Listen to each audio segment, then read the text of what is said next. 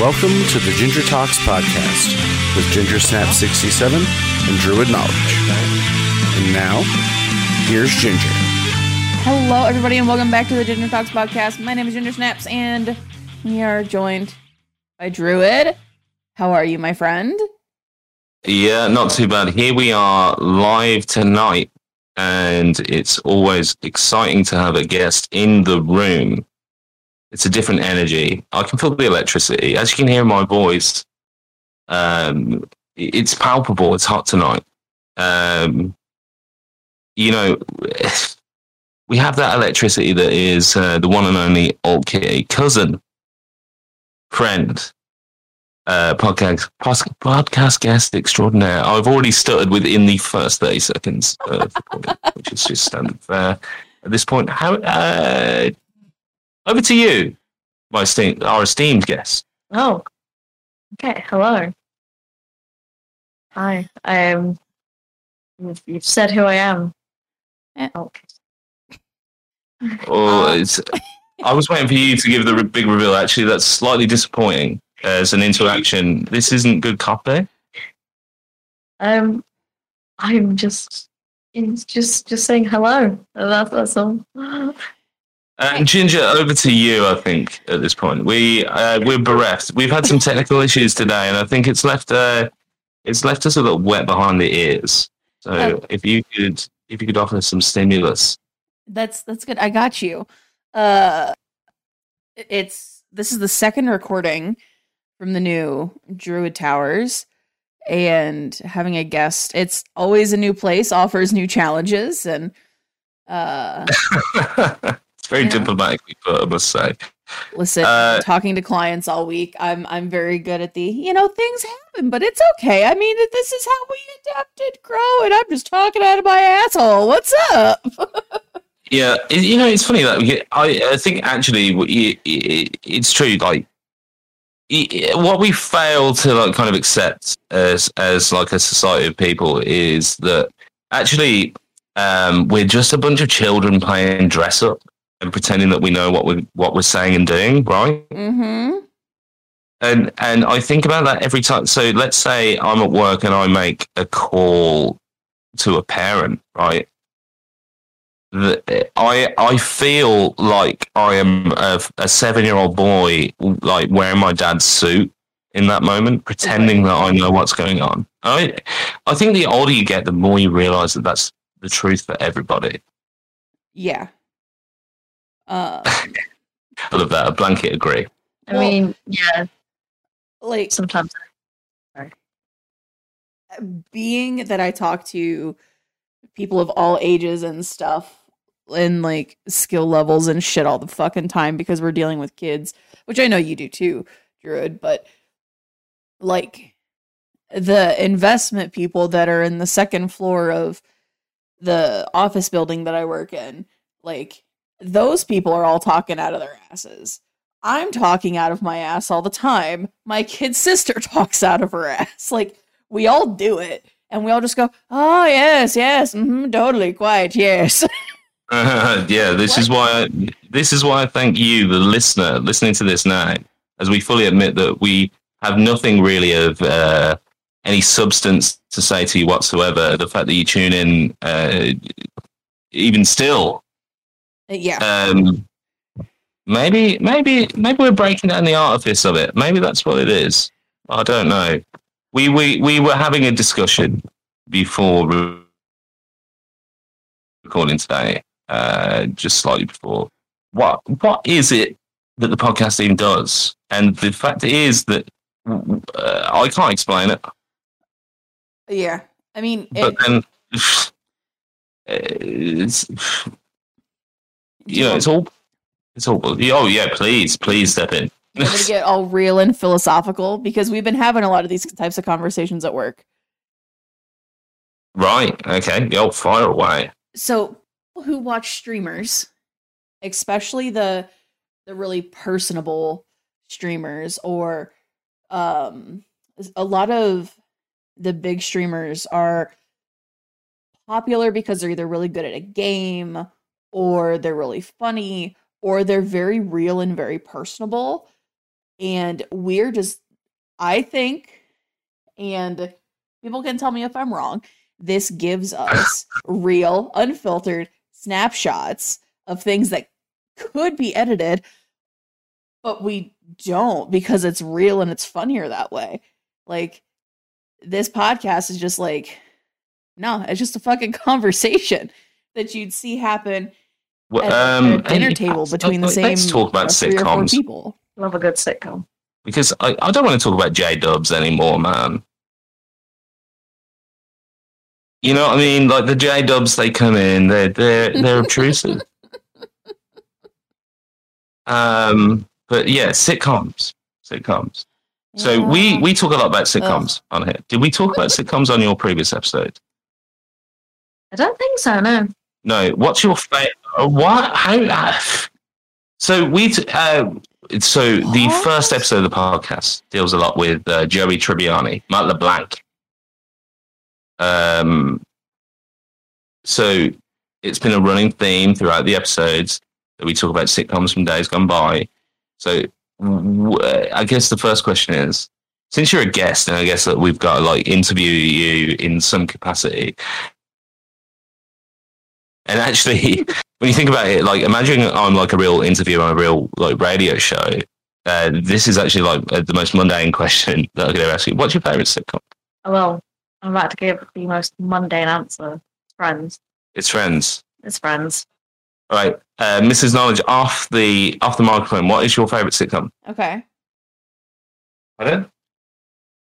You, she says she doesn't know, but I think it's also Friends.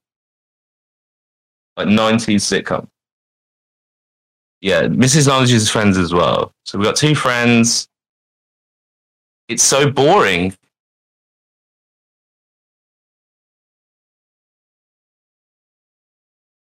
I, Hello? Yeah. Missus Knowledge is, is, is talking up a storm here in the corner. Um, it's it's it's obviously Friends, she says. Obviously Friends. I know it's... Oh, I it's, love it. It's, yeah. it's, she says it's basic. It's it's it's great, but it's it's it's like I said, it's it's a mundane answer because it's not what people expect, but it's also the best. Missus Knowledge, Missus Knowledge, come come closer. No, okay. I just don't want I don't want people to I don't want people to think that like I'm I'm making you up. I think it's a big thing here. But, but uh, yeah, you saying Friends, it's basic to like Friends. This is Missus Knowledge, uh, the, the report. It's basic to like Friends, but it's just the best. Is that your message as well? I feel like it's a very common answer and kind of like an expected answer when someone was to ask for which favorite nineties sitcom. But the reason it's such a common answer is because it's so good. So what do you think then about, right, so we've got we've got a thing here where uh, I don't know if you guys are noticing this, um, but I'm noticing a trend in articles appearing about Uh, talking about what uh, Gen Z think about Friends. That's always coming up in my feed. What do Gen Z think about Friends? The, and oh. um, they they uh, these articles are predisposed. Uh, they're written by people our age. And sorry, Alt-K, I realise you're younger than us, and I don't want you to age up. Well, I was going to say, fun fact. Technically, I am. I am Gen Z. Uh, ew. Ew, no, that's gross. No, but like, uh, so we get a lot of articles uh, coming up at the moment. Am I the only person that, that's noticed this? That Gen Z are shitting on Friends like in a huge way ever since it came on Netflix because yeah. they're like, dude, Wrath is so problematic. Yes. I'm... Dude. Yeah. Oh, absolutely. They're shitting on, like, Joey being See, an idiot. I, I think Ross, Ross is problematic, problematic, but I think Ross has like, always been perceived as, well, should have always been perceived as problematic. Because, let's be real, he was the world's worst boyfriend. Like, that yeah. Right, several times over. But... Looks like, I'm fine! I really hope you can hear Missus Knowledge. She's going mental, mental about this in the corner. Okay.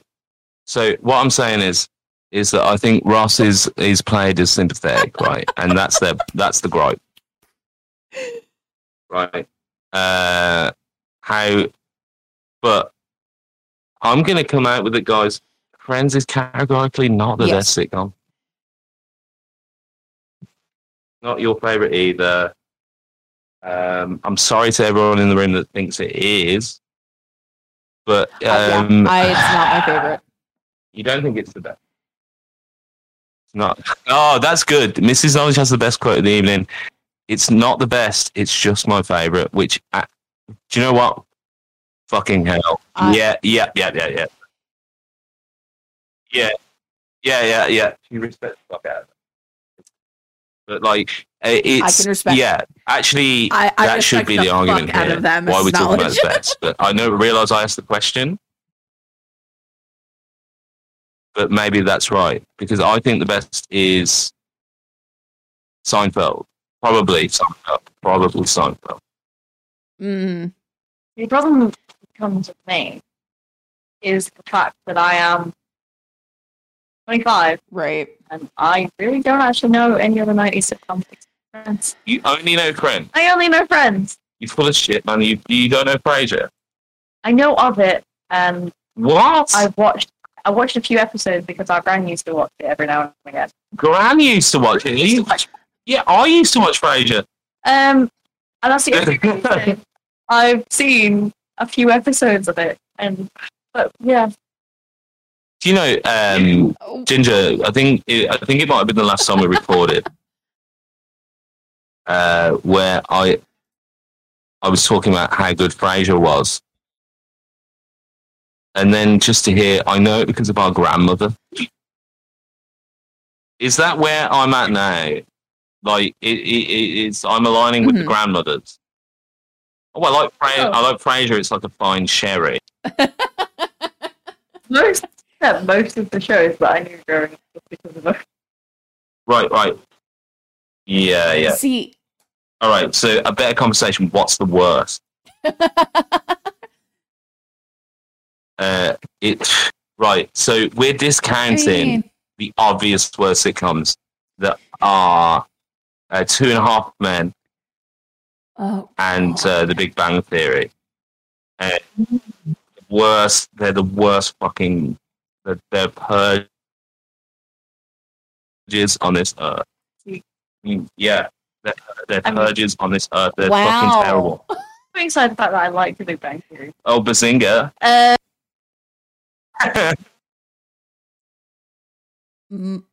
Did you? I, th- I think The Big Bang Theory... Um, What was that?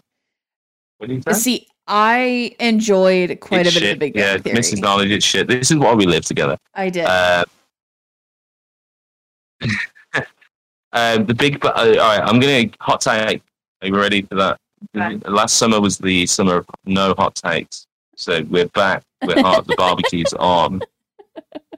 Uh, the Big Bang Theory is responsible um, for one of the biggest desecrations of um, social subculture that I've ever seen in my life.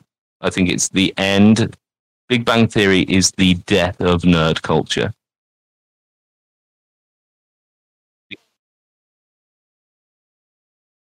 Big Bang Theory. Big Bang Theory made nerd culture not fun anymore. I mean. Yes. Yeah. Ugh, I'm a goofball. But like in a weird way, yeah, I, can, um, I can see that. I see that as a turning point like, because ah, uh-huh. you, it made wearing oh, Green Lantern oh, oh, t-shirts oh, acceptable, oh. which just should have never been the case. I agree with that. Um, and that's not because Green Lantern shit. It's because it's just like, um. Uh-huh. I think it gave that sense of community a jig right. in the right. The as someone who's like heavily in French in the nerd community, I can say the Big Bang Theory made gatekeeping so much worse. Yeah, which is what I'm doing right now. Like, Mm-hmm. But, like, what I mean by that is something I noticed, at least, I don't know if it's political, but, like, growing up in, like, a couple of subcultures. With, yes. Like, nerdy stuff, alternative stuff. Um, you can get, like, neckbeard dude bros coming up to you whilst you're wearing, I don't know, a Metallica t-shirt. They go, name three songs. And, like, you get the same exact right. by neckbeard dude bros in nerd culture. And I noticed it as a D and D streamer because I'm a woman. I'm not saying feminism. I'm not saying no, feminist no, no, no, please get feminist stuff again. Um, but, like, right. it's like, oh, my God, um, do you know the um, the second rule on page three hundred twenty-four of the D M's guide? And I'm like, hey, do you think I've got time to memorize? Yeah. I'm busy having fun of it. Yeah, yeah, yeah, yeah. Yeah, just laugh at that fucking douchebag and say no. Like, no.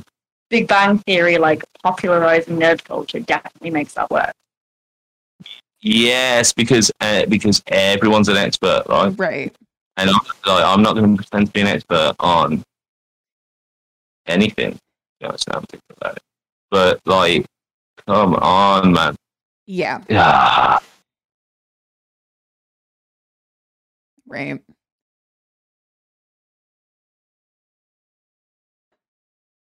Oh, I'm so sorry. Oh, shit. Can I, can I give a, oh, a couple? Shit. I'm I'm gonna I'm gonna dig deep because I know that I haven't given my favorite sitcom, but also I have I a controversial mine. least favorite. Yes, yes, yes. Yeah. Uh, so digging deep into the a weird sitcom. Yo. Realm. Never saw My it to the end, Earl. And I fucking loved it. Hey, Crab Man! I fucking love that show, and I forget about oh. it, and then and, I come back to it, and I'm like, be, why did not I not to be, like, bigoted, continue to watch this over but, and over and over again? Like, uh, yo, this Jason Lee oh, is a Scientologist, so which, like, tarnishes that for me. I'm sorry. Oh. I'm sorry to our many Scientologist listeners out there. Um, we'll we'll still take your funding. And merchandise is available at linktr.ee forward slash Ginger Talks. Uh, you'll find a donate to L. Ron Hubbard button. Oh, I page. know. Thank you.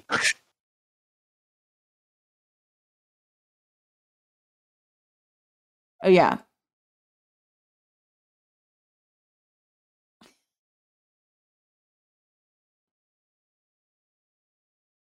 It's-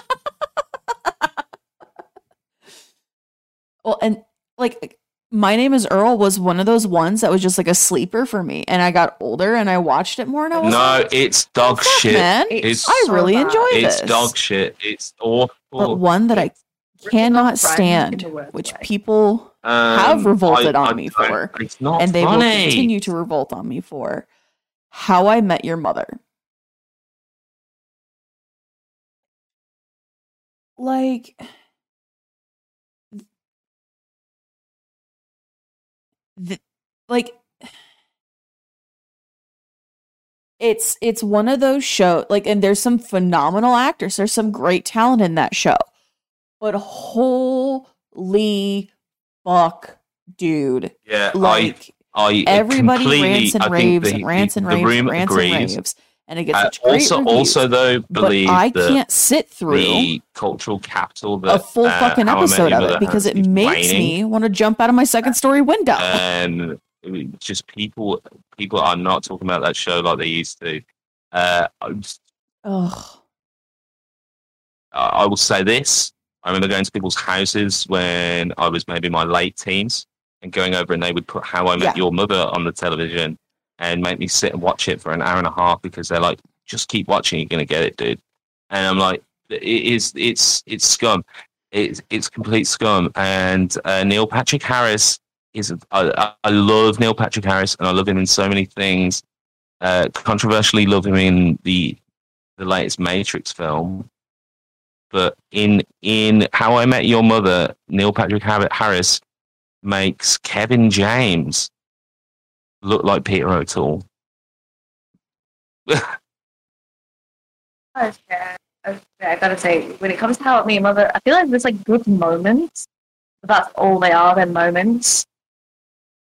And even then, we're, we're, we're playing fast and loose. Yeah. I love the yeah. I love the Robin Sparkles thing. It's quite I, funny. I, I can't, man. Um, Sorry. And that's about it. And they, they ruined good storylines that they had going. Like, obliterated them.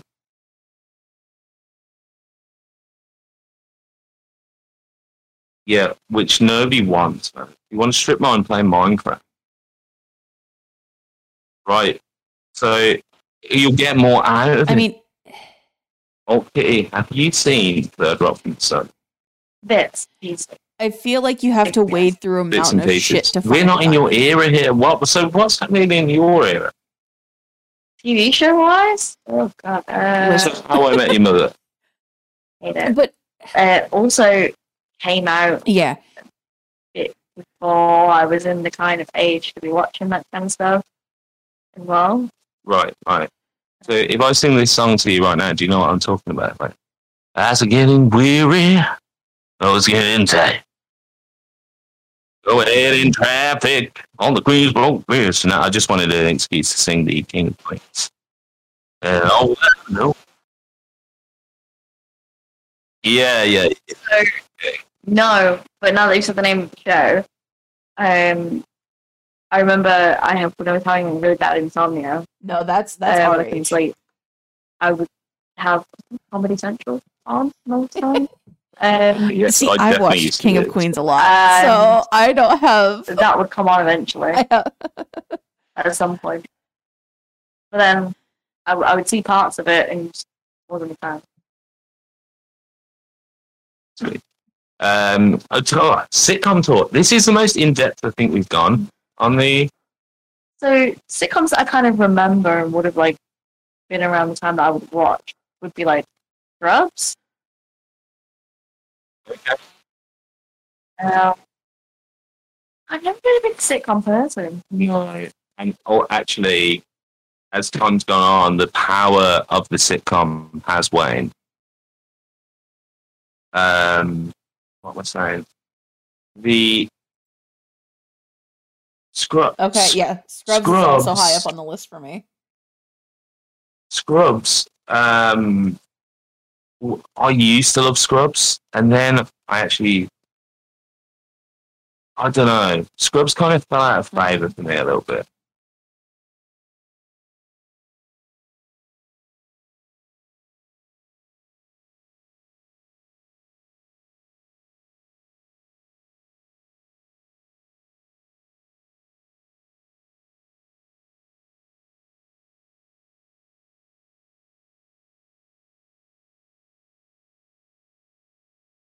Okay. I Scrubs, like, it's one of those ones that I'll go back and revisit from time to time. But like Scrubs was also no, I don't think around the same algorithm. time that I was but, watching um, more of like that um, show. I'm just a, like, I'm a contrarian I, I hit, algorithm, don't worry I about hit it. Weird um, strides. Ginger's in. mom. In T V, I never watched Modern Family. No, hey, Mom, I've never watched Modern Mom Family. Really I've never enjoys actually, you know, Two and a Half Men and The Big Bang Theory. Mom, if just, you ever hear this, just, just thumbs yeah.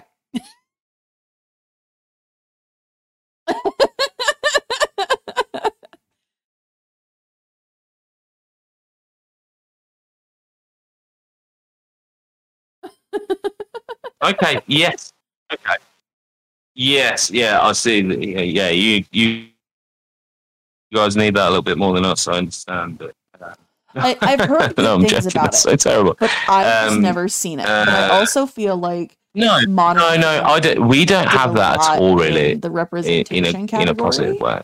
Actually, I think that or especially here in the oh, states. We're going to get into like the politics of it. Or... Well, we don't have to, but um, are the states, the states does it better in terms of like representation in media. Yeah. Uh, representation in media, mm. we're well, terrible actually. Well. We're okay, we're getting better, but I think the states are better. It, Let's not forget, like this, we had, oh, we had Pete Burns, and the states had RuPaul. And you know, RuPaul, uh, I understand there's someone screaming the podcast at me right now. But RuPaul, I, I love RuPaul.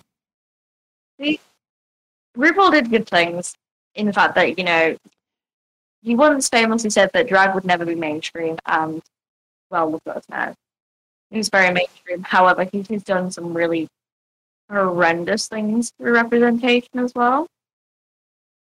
Because he only ever really, let's be honest, puts forward one type of drag. Mm-hmm. And then he said what he said about trans people in drag, right, and how he would never have a trans a, a transition trans woman on Drag Race because oh yes because the Olympics of drag, and that'll technically be cheating. Mm. So it's like, yes, he's done good things, and that's fantastic. But he's also yeah had very harmful ideology.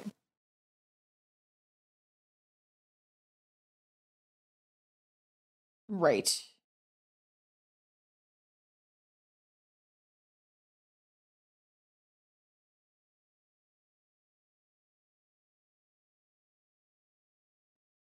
Yeah.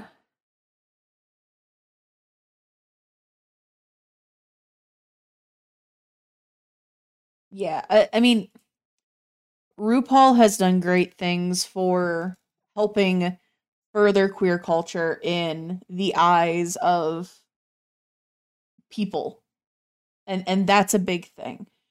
But RuPaul has also, like, made things worse in certain sections yeah. of drag culture because they don't, you know, it's it's valid. not it's not uh, doing anything. You know, ex- this one is shy to any club kids out there. By the way, it's not. It's less um, about. And, oh, I'm gonna say I'm gonna or, like, hey, you guys saw first because I am in no way qualified to speak on the voices of anyone drag queen feeling this who, way. So you can please be close to passing.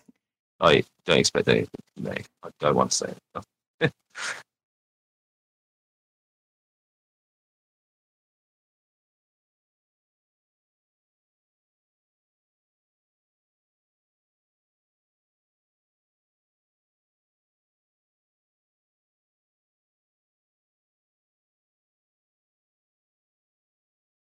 Yeah.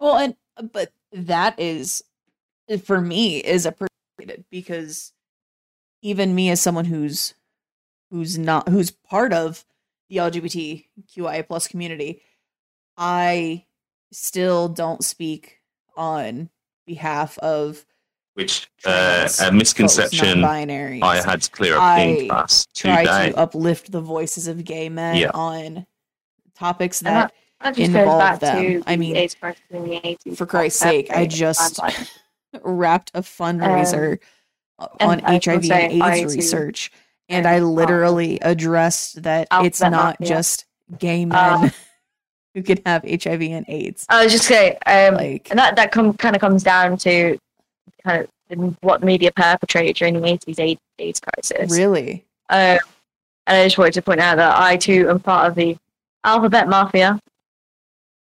Um, as is my partner, who, who is a trans woman. So, just wanted to let you're, it be known. Breaking up so a little bit, Alt Kitty. I think I was stepping on their toes or anything. I'll be that person. The monarchy is very interesting. Yeah. Oh, oh, but it were so simple. I said, uh, not to be that person, but the, the monarchy is very much a part of the reason for the fascism that we do have.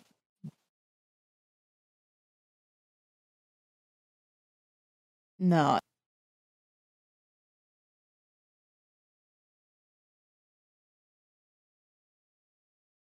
Sorry, say again?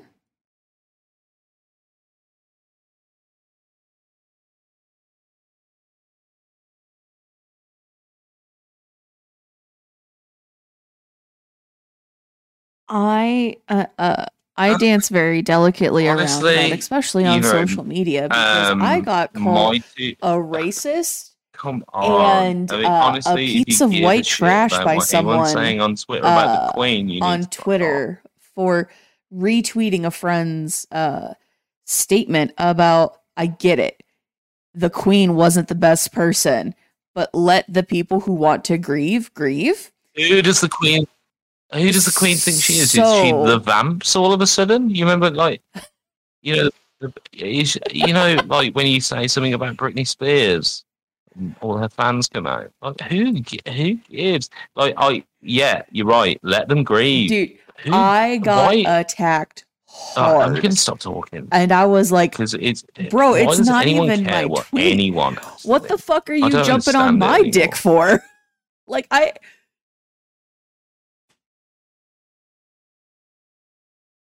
Oh.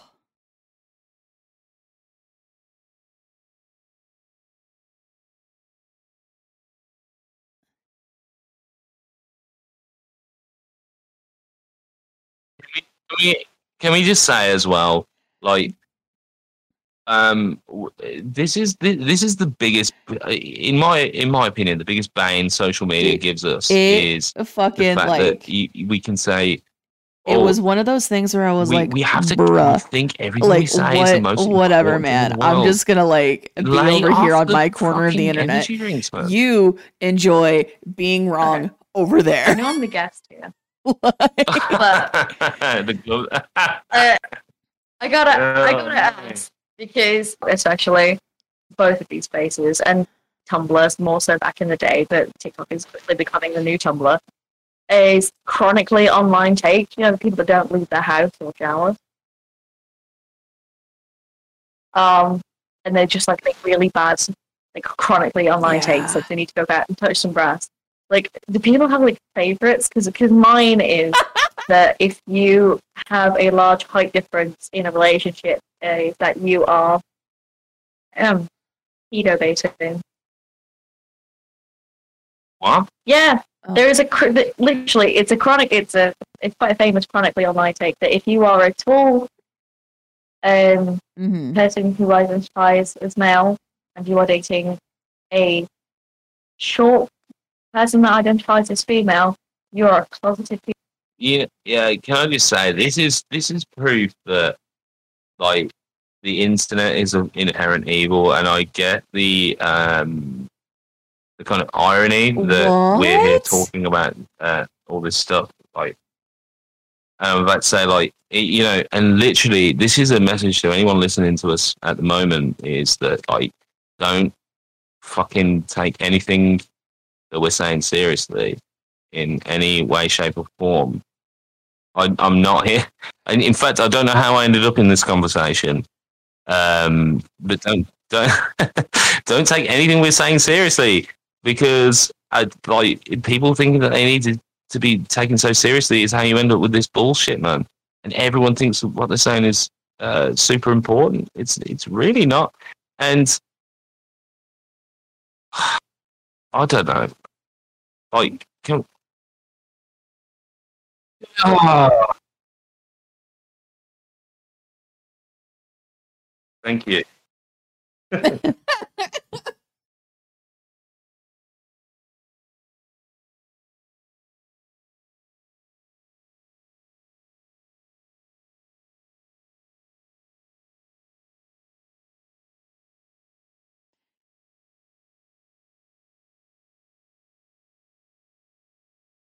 And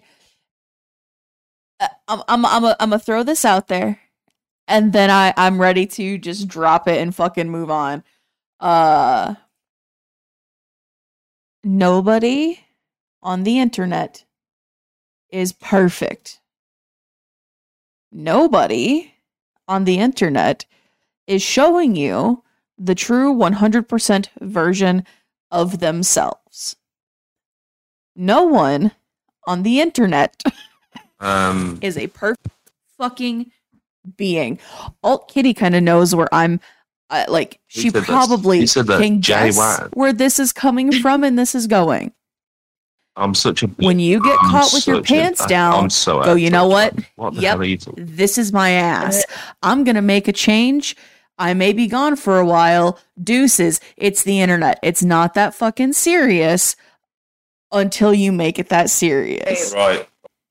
Yo, uh, it's it's the internet. Go touch those two words together, rats. By the way. They just should not exist. Oh my uh, god. Twitch, Twitch, Twitter is like the I most, I guess, the most like toxic space. Dude, so uh, I, Twitch you know, drama that people keep trying to suck me into. Do you know what the most toxic space in the world is? Which is all then just internet drama. No. Wherever, whatever fucking factory they're making Prime in.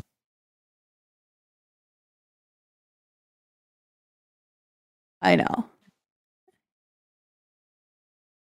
Do you know what? Do you know what? Like, um, I, I'm worried that somewhere in a landfill, there's a bunch of seagulls that have like contracted some kind of like attention deficit problem from drinking Prime. I, I genuinely think it's the. I genuinely think it's the devil. I genuinely think it's the devil. People are people are, and, and maybe I'm just old, but like. We used to trample each other for Cabbage Patch Kids, but now they do it for... You're just mad because I didn't show up with a case of it outside, on, your, outside your house. This is well, this is well uh, documented uh, over...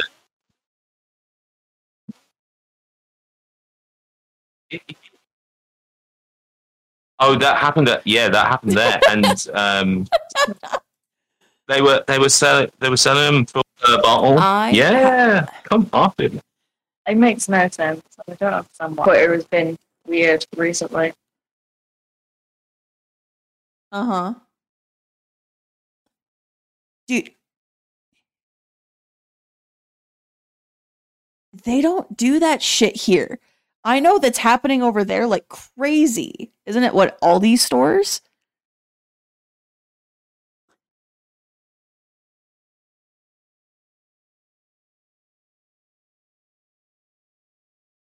What the fuck?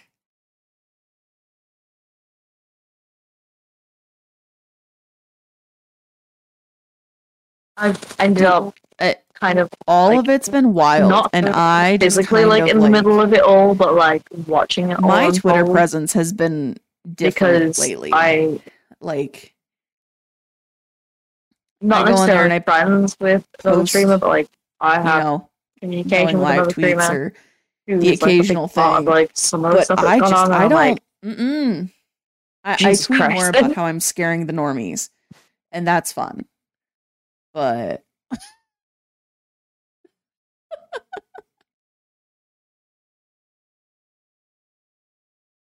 apologize.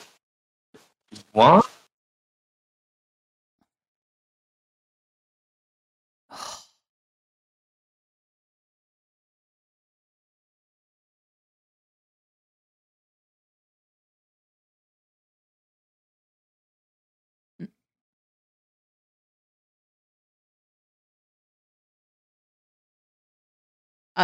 Well, that's actually how I found out about the rumblings of it all.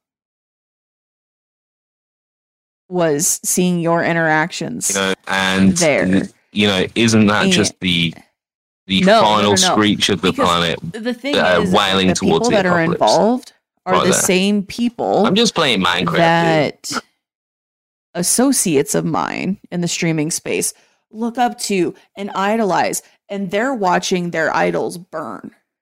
And I'm sitting back going, man, I wish I could light a cigarette off of the, all these fucking flames because karma's a bitch. But I'm just watching the world burn, and I'm playing Hunt Showdown and Minecraft. Um, I'm glad. Saying, I would really like to join like, at some point, but I've got an issue.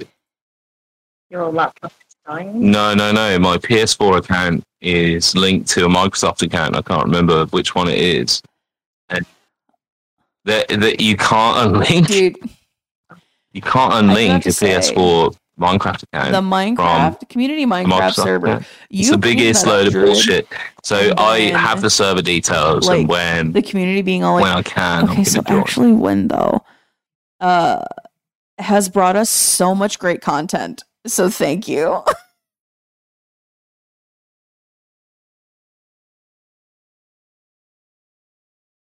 Oh.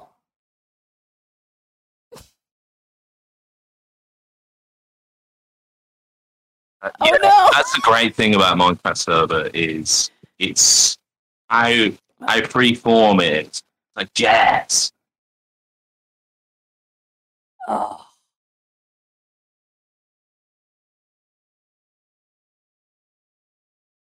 Hell yeah. Because it people actually asked, um and it's it's fantastic because they're like, I can open the server hosting like software and log in and see who's online anytime. And right now I can see that Toast is on. And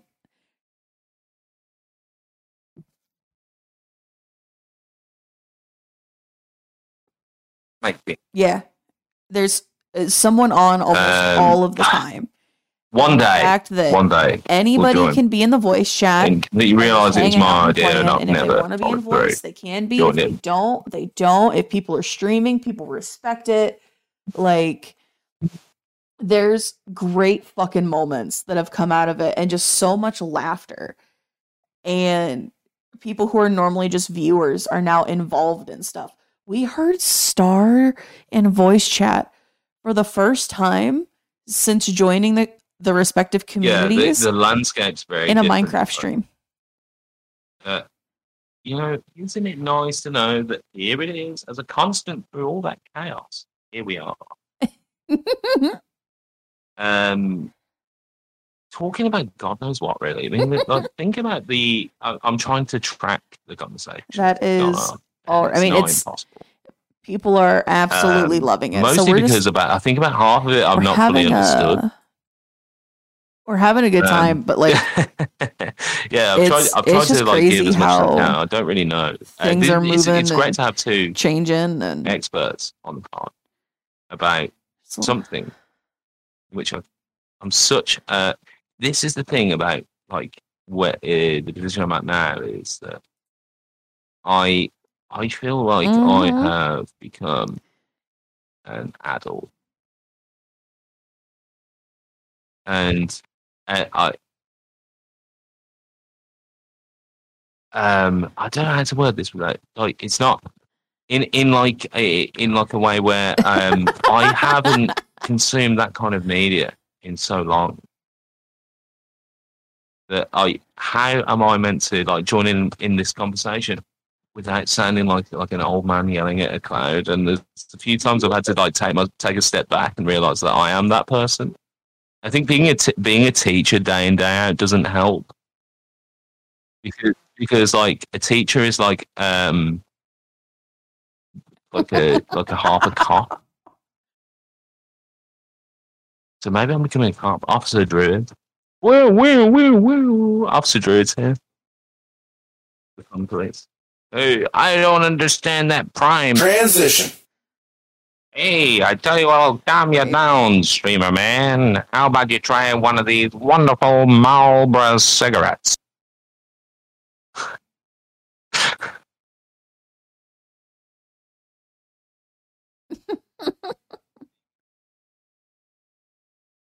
Yeah.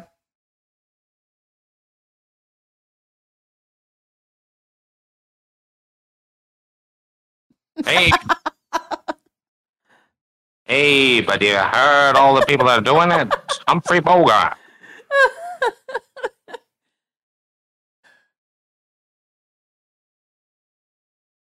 Really? It never goes away, no?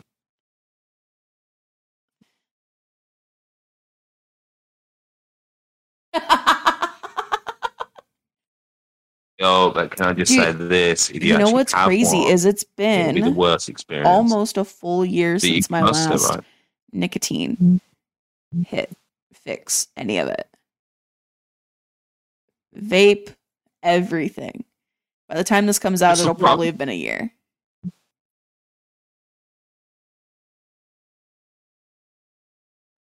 Listen, I've had the urge to have a cigarette so bad the last few weeks.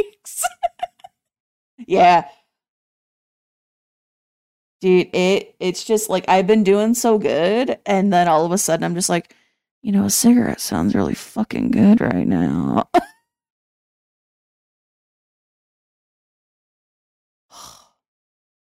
Oh, oh, that's insane. I so I had the day I paid off my car, I bought a celebratory cigarello, and I I was like, I know I know this is dumb, but I'm gonna I'm gonna do it for um, me. And it was partially to calm my nerves. It's a piezometry.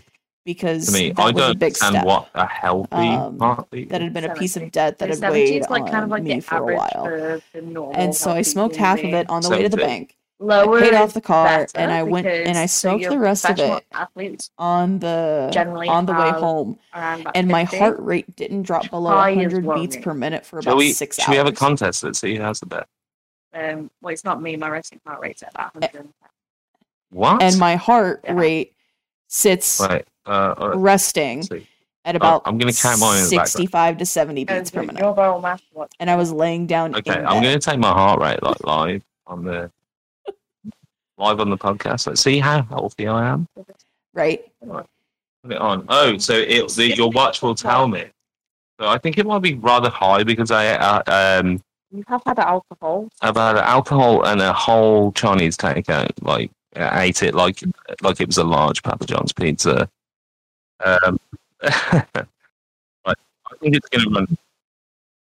It's high because I'm excited to be on the Ginger Snaps podcast with family and friends. Missus Knowledge has gone to bed, so maybe it, it'll literally maybe it'll go it'll go down a bit because she's I literally love it. Whoa, one oh seven. Oh shit, one oh seven. I'll be there. one oh nine. Yeah, the more you look at it, the more higher it's going to go. You can start thinking about it. one twelve. Oh, my God. Okay. sixteen. What the fuck? Get this thing off me. Right, okay. Um, well, no one told me that the Apple Watch is actually just like... I mean, my heart rate's a, a little high a right Thanos now. Tamagotchi. Uh, like... so, yeah. Mine, mine used to sit around... Yeah, yeah. yeah. seventy-five. um, but then a few months ago, I got diagnosed with A D H D, but on A D H D meds, which, you know, the way they medicate uh, attention deficit hyperactive disorder is by making you microdose meth. Yeah. Uh, my heart the rate more you look, the higher it gets because you're thinking about, about it. Which. I was in Disney World um, in September, and I was working. I was looking around, and at one point, I'm just walking. My heart rate got to like one hundred sixty something, and I got an alert on my Apple Watch that like, like you may be going into cardiac arrest. And I was like, no, no, no, messed up in the brain. Yeah, no, no. Mickey just mm. signed my autograph. Actually, uh, it's.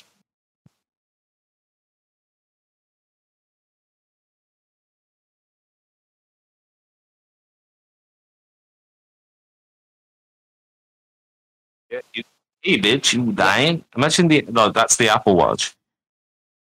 This, this is an Apple Watch. So it's the Apple Watch Series six, I think, that can me- measure your oxygen levels. I don't want to know. I don't want to know. I don't want to know.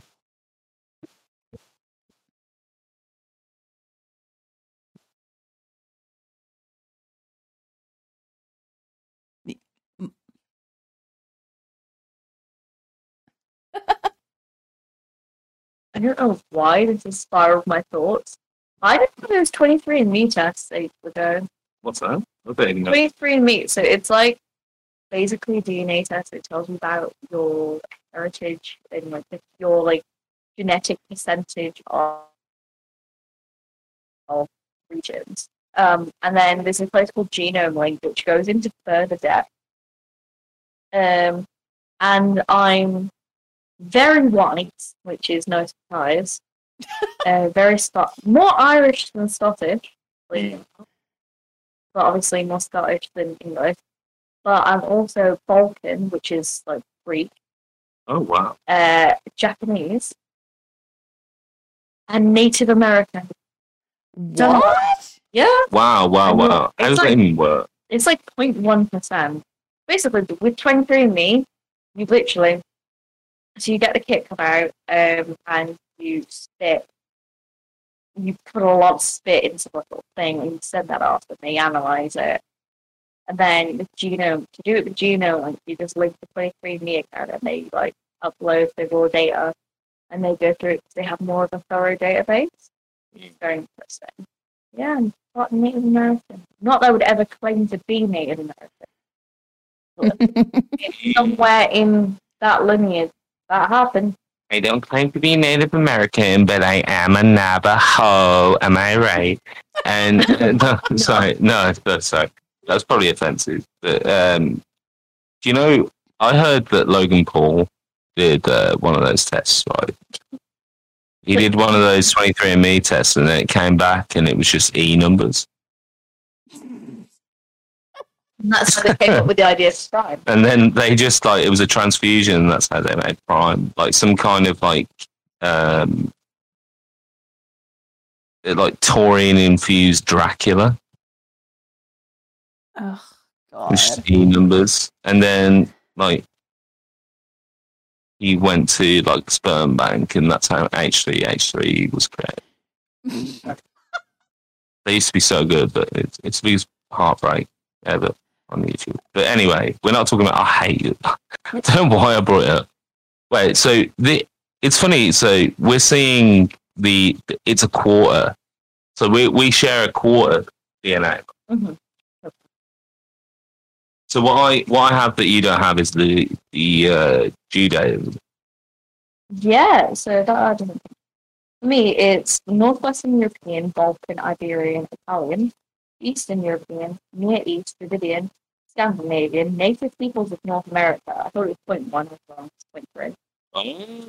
Maritime East Asia, uh, specifically Japan, North Africa, and then other European. Hmm. Hmm.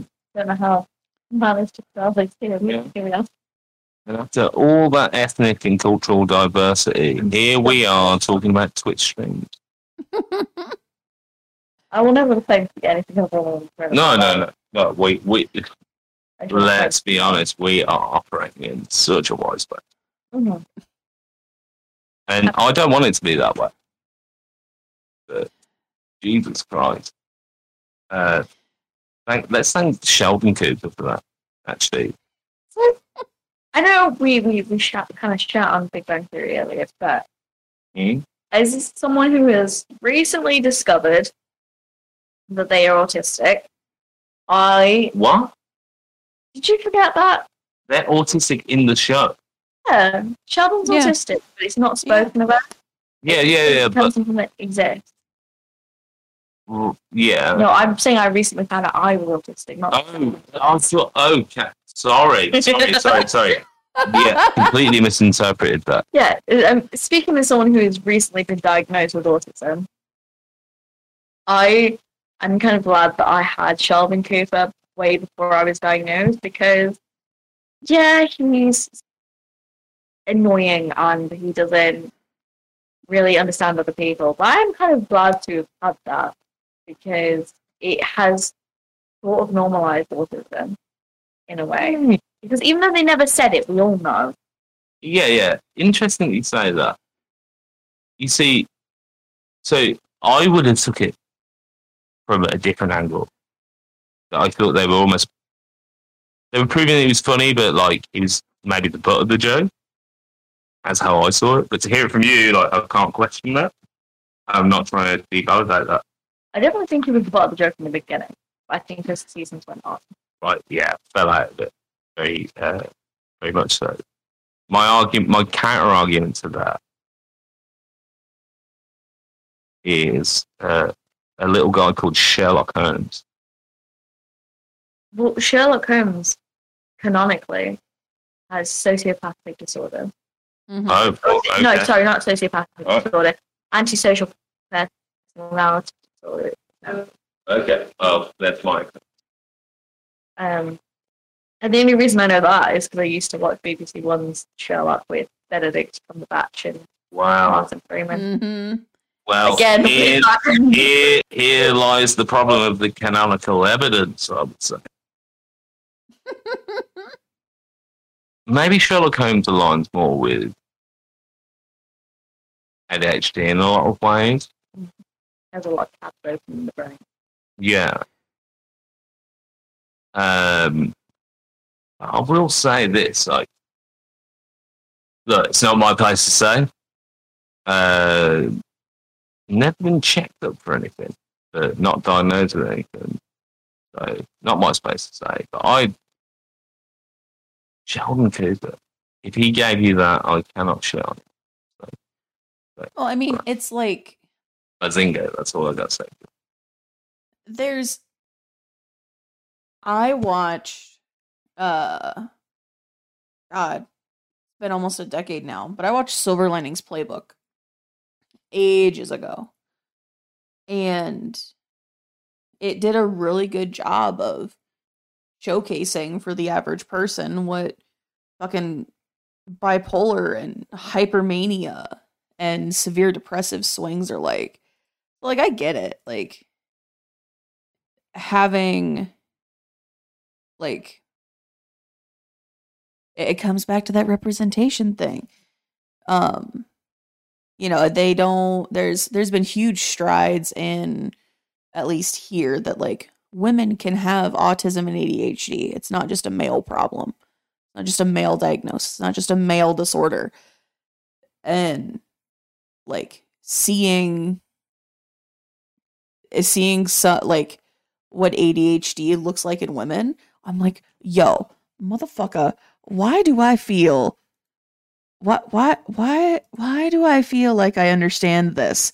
And then I learn their coping mechanisms, and now I'm a somewhat functional, uh, pseudo-successful adult. So, like, I get it. I'm glad that you had Sheldon to, like, help you with that. But it might go back getting on it, but I just no. don't think it's funny. It's, listen, yeah. the thing, like, the funniness is subjective. Um, and I totally understand that. For me, Big Bang Theory. Um, I don't know, I've watched Big Bang Theory for far longer than I've been a diagnosed person, or had a diagnosis mm-hmm. of autism.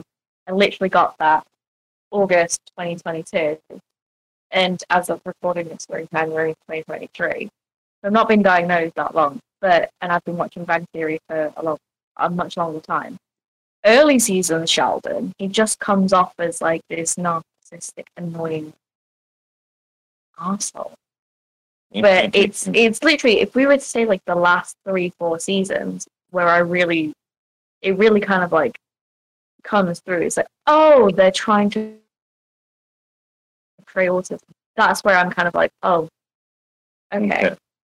Yeah. Um, but I, I will say that A D H D is in women and autism in women is so absolutely underdiagnosed. Oh, well, one hundred percent. But it, and as someone that works in a school, as someone that is spearheading like a program to change that exact problem, uh, what we'll say is that is one hundred, you know, one hundred percent it presents more aggressively or disruptively mm-hmm. in, in men. It, it, it does, and, and I'm sorry, it, and, and I'm not saying that's all cases, but it becomes apparent sooner and it, in a way that is more disruptive, in that uh, women, for whatever reason, are less likely to be non-verbal at a young age and have that kind of And and I will argue this, actually. I don't think it's a degree necessarily of the condition, but I think it's a degree of social condition. I, I was going to say, as someone who is diagnosed with both autism and A D H D and identifies as a woman, um, it's I, I feel it's absolutely societal. Because I look at the kids that I grew up with in school that were diagnosed with A D H D and what, were diagnosed with autism as autism as autistic um, when I was like in primary school here um, here in this area, um, and the reason that they were diagnosed was because they were so much their presentation of these these these things were so much more outward, whereas mine was completely internal. My psychiatrist picked up within two seconds of seeing me that I was autistic. Um, and that was because she saw my shelf of Warhammer things and D and D things behind me. Um, because apparently autistic people gravitate to those things. No shit. Uh, but she said that the reason it's, she said to me that the reason it's not picked up is because women are so conditioned from the moment you are kind of like born that everything you think, everything you say, everything you do is going to be wrong. Because that's what we are taught as women. Sorry to get rid of that. Um, yeah. And that's what internalizes those things for us. I was never a kid that misbehaved, but I was the daydreamer. I was the one that was like really, really smart, but didn't really contribute or didn't really do a lot. And like, I could literally find my school reports and they would say those exact same things. They would say that I was a daydreamer, that I didn't talk, that I didn't participate, that I was really, really smart. And, and that is such a common indicator for women with those disorders, is you were the gifted kid, you were the quiet kid, you were really, really smart, but you didn't talk a lot. Or you daydreamed a lot. That's how it really presents in women, because we are so, it's so ingrained in us to internalize our thoughts and our feelings, because if we express them outward, we're aggressive, we're wrong, those sorts of things. Yeah, it absolutely is a societal thing. Yeah. I mean, because in teaching, like after school and dealing with just after school, any of these kids that, you know, if it's functional for them to be medicated, their meds have worn off by this point.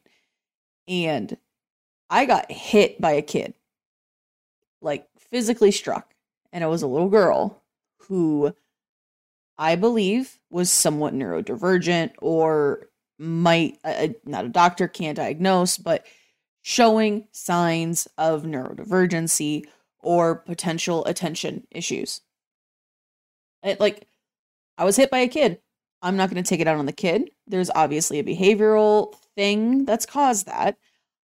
I'm going to just be chill and handle the situation. But then when my little boys are getting frustrated and they're acting out and they're throwing their, their magic tricks, I whip out the fidget toy from my book bag and I'm like, hey, let's sit here. And I want you to play with this if you want. Take some big, deep breaths, calm down, and we'll talk about your feelings. And all the teachers are like, thank fuck. And I'm like, listen, it's not that hard to take some consideration for a kid. Like, but girls are conditioned to keep all that shit calm this, down. This is... uh You know, we started to speak, think about the breadth of time in which art and culture and media have existed. And let's go back to, say, the ancient Greeks, the birth of civilization as we know it. Mm. And we look, uh, this was dominated by men. Uh, these spaces were dominated by men until... So we're going back to two thousand five hundred B C at least uh, for the likes of Euripides and um, Aristotle, mm-hmm. who, you know, formed our basis of understanding of criticism of things in the world around us. And these spaces and this idea of criticism and uh, being able to speak about things was dominated by men until, actually, let's be honest, maybe the nineteenth century. Mm. When you think about the scope of history in that time, we've come on leaps and bounds in maybe the last one hundred years, more so than the previous one thousand allowed us. But the space of feminine thought in in a serious critical perspective has only existed for the last two hundred years in the last two thousand five hundred of this, like, years of discourse. Right. Which, when we do the math, half of the world's population is only accounted for in ten percent of historical critical discourse. So there is much yet that we don't understand about, like, perspectives of people that are known as other, if we look at it that way. And that, to me, and I thought about it, I thought this statistic the other day, that to me is a, a stat that absolutely terrifies me, because actually exploration of the known world and lived experience has only been half covered for ninety percent of the time that we have been writing tomes that have uh, covered experiential details of the human race, which shows that we know nothing of what it is to be in these, like, situations. Mm-hmm. We only know the perspective of you, of, of the privileged few. And that's not to say that those with those voices didn't give us so much. That isn't that shocking? And I came to that realization the other day, and I was like, "Wow!" Absolutely, for me personally, I think we've, and I'm not saying this to discriminate against anyone's religion. Um, My best friend's Christian. I respect Christianity. But I do think Christianity has had a massive part to play in putting women in a second-class position. Because if we go back, I, I say this as a raging pagan, by the way. Um, Burner at the stake. So people have, I have had people threaten to stone me before. Hey, I'll get stoned any day.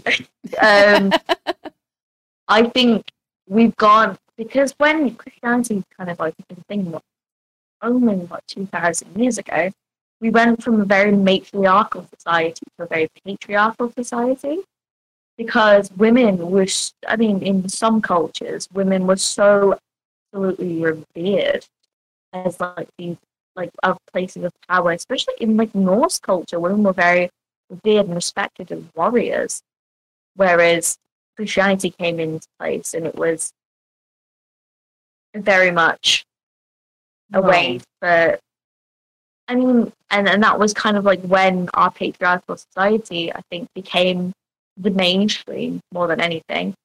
Um, again, I absolutely, I just want to say, I just, people can believe whatever they wish to believe, um, as long as your opinions aren't affecting other people's lives. I'm totally chill with that. Um, I respect other people's beliefs, um, and if Christianity is what you feel, and if that's what you vibe with, then that's absolutely, mm-hmm. I, I love that for you. Um, but I do think it's had a massive part to play in where we are at. I, I, I agree with you, but disagree on Christianity being the starting point for it. And I will say why. Christianity is born out of many different doctrines, mm-hmm. and I actually would argue that patriarchy uh, has been a dominating force, and I understand that female voices have spoken out. And the irony is not lost on the earth uh, of mansplaining, which is not what I want to do. Uh, uh, Ju- Judaism is the same. Mm-hmm. Uh, in, many world religions do the same. Mm. And, uh, hey, uh, um, if you want to believe in any of these doctrines, then feel free. But no, actually, I respect your right to believe it, but I don't necessarily respect your beliefs if it's harmful to someone else. Mm-hmm. Um, you know, um, I reserve your right to believe what you want to believe, but actually, I don't necessarily. I don't necessarily respect beliefs. Mm. I will say that, uh, and any fire that wants to come at me, I, I, I, I think I'm over it now. I'm too old, and I'm too withered, and too decrepit. And I just want to say, like, uh, I bow to only one religious lord in this world, and that is whoever played the bass line at the beginning of Seinfeld. Bam, bam, bam, bam. Because irrespective of gender, race, creed, religion, or creed, the Seinfeld baseline slaps beyond belief. There's a hill to die on. Live and die by your passions, not by... uh, I'm going to stop because I'm going to say something that's going to offend somebody. I like... I, I Be excellent to everybody and party on, dude. That's all I think.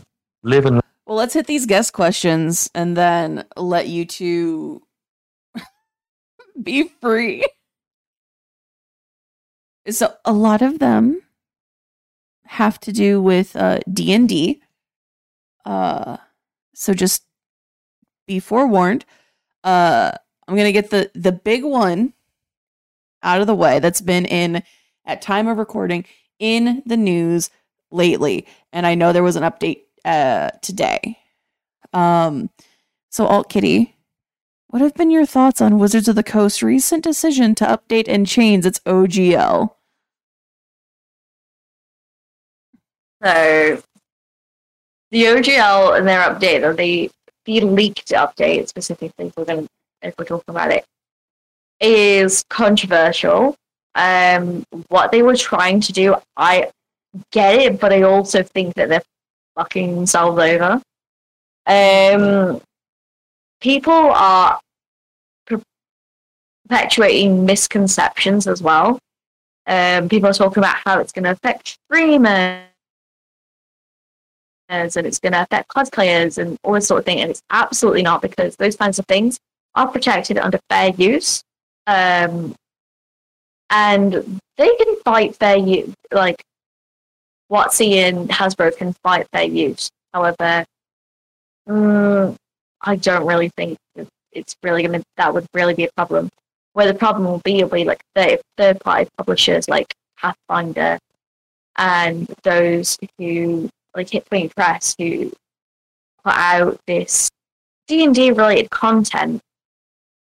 However, they have since come back and rescinded that completely, which has just been because so many people have been canceling the D- cancelling the D and D Beyond subscriptions. Mm-hmm. My personal opinion, when the O G L leak came out, was this is really shitty, but this sounds like it's coming from Hasbro and not WotC.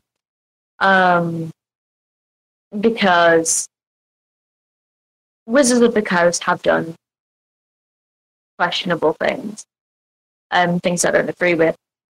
But Hasbro being such a massive parent company, I feel like this push has come from them, especially with Wizards of the Coast now branching into film industry with the new Dungeons and Dragons movie coming out. Yeah. Um, I get that they need to protect their intellectual property from other big companies, which I agree with, but they shouldn't shit on their community in the, in the same breath, you know? Right. I think, I think that's really my opinion on it.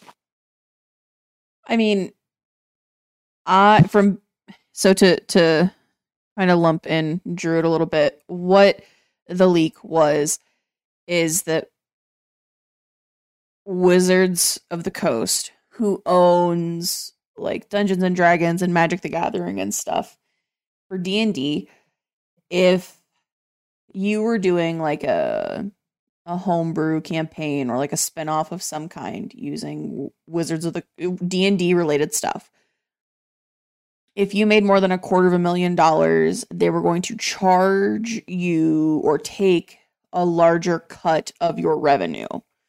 To and was like uh, it was a big increase. My big thing is there are so few people that make over fifty thousand dollars a year, and the people that do make the quarter of a million plus are big, big, big groups who can afford, as someone who is in business and knows all the raw numbers of business and content creation and stuff, if you are smart, paying that fee isn't, shouldn't break your bank, but also Wizards should not be gouging, and in in essence, Hasbro should not be gouging everybody involved in any of their I Ps. Reprinting limited runs of Magic the Gathering cards that are selling for thousands for a single card. Fucking market values, uh, promising things and never delivering, uh, cutting out small comic shops. Wizards is like shit in the bed. And I think it, it really, I do think it comes from Hasbro, but god damn. But they did walk back the leak though today. I think you said, right? I was in the car on the way here when they they sent out a statement saying that this was never what we wanted. We wanted fan feedback and community feedback and stuff. Um, and we see that we can't do what we want to do whilst also respecting our original ideologies. And essentially what it was, was we want our money back. Please subscribe to D and D Beyond again. Because mm-hmm. what they were trying to do was not only, like, from, basically, for people who don't know, you have a lot of third-party publishers who who will publish, like, homebrew D and D com, uh, content for money. Like, they will put out these books and stuff and these modules for money that are meant for D and D and covered under the open game license. And Wizards of the Coast O G L leak that happened was that they were going to basically take that as their own and say that they owned it and completely rescind the old open game license in the same breath, which legally, I'm not sure they could have done in the first place. As someone who deals with the law on the day on, on the daily, like it's it's quite literally my job to deal with like legal cases. Mm. I'm not entirely sure that they could have done that legally in the first place to rescind the the old O G L. But they were essentially trying to take fan-made content and own it. Mm-hmm. And I think that was where a lot of the point of contention came from. Yeah. Um, I, and I, I keep seeing the, the Critical Role folks and people talking about Critical Role. Enjoy Critical Role. Do your thing. It's not mine, and, and I respect that, but Critical Role makes so much fucking money. They already have an agreement with Wizards of the Coast anyway, right. So it's... It wouldn't have really affected them either. Either neither would it have affected Dimension twenty, which is the other big one that I'm aware of. Um, it was. I feel like a lot of people and a lot of content creators blew it far out of proportion and perpetuated myth- mistruths. However, I just want to say that the O G L, the O G L leak still absolutely sucked. But there, there was still perpetuating mistruths. Yeah. Yeah. It, it shit's, well, I'm already, I, I mean, I will admit it, I'm already really upset at Wizards because, because of the Magic the Gathering thing. I mean, I donated to a friend's collection cards worth thousands of dollars, because I had no use for them anymore. I could have sold them to him, but he couldn't afford them.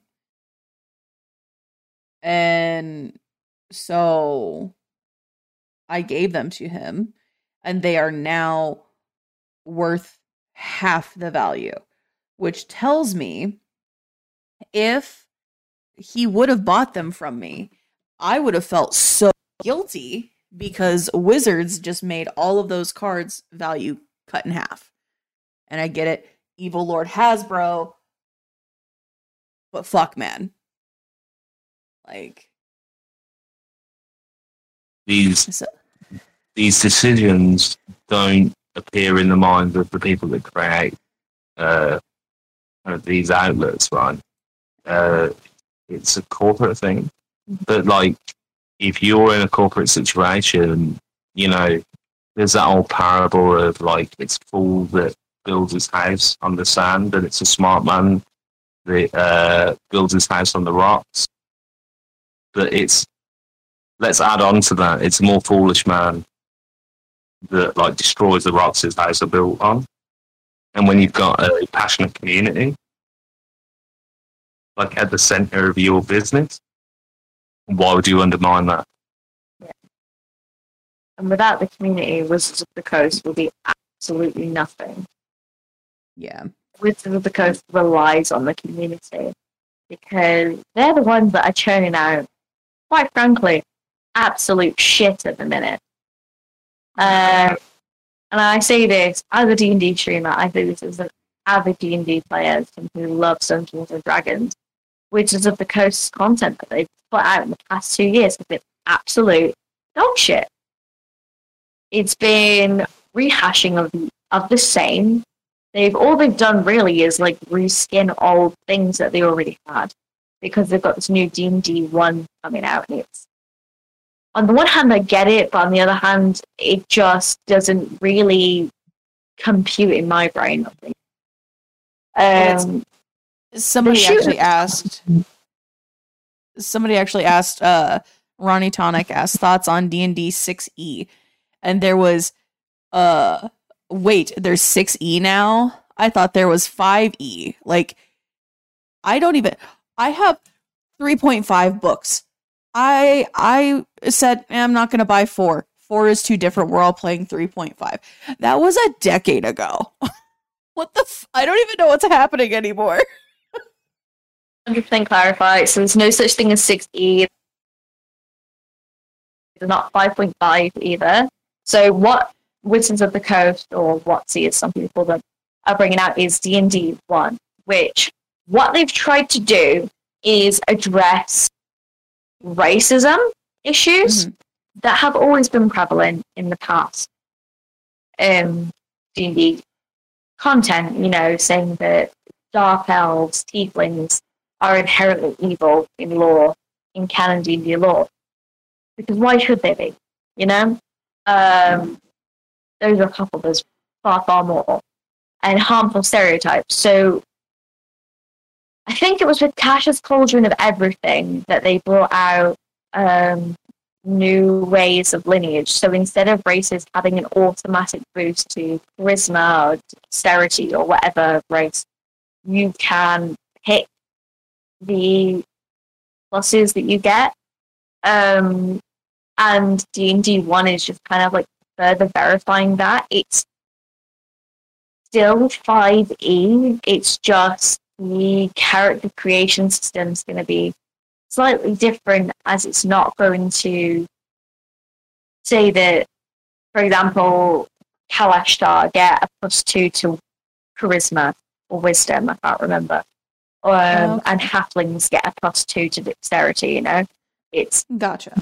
It's more of just putting every single species rather than race, I think, as well, that we're doing, on a level playing field. And nothing is inherently good, nothing is inherently evil. There's no inherent racism, because that is an absolute trait in D and D. Like, high elves have always been seen as incredibly racist to anything not high elf.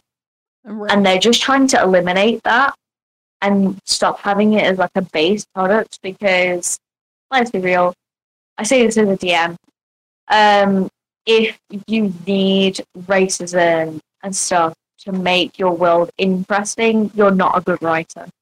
Yeah. Yeah. I th- that's that's my two cents on that. And that's clarification about sixteen. It doesn't exist.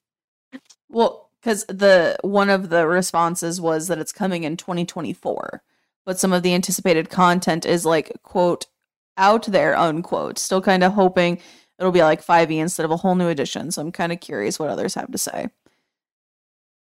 So it's it's uh, it's definitely an interesting, um,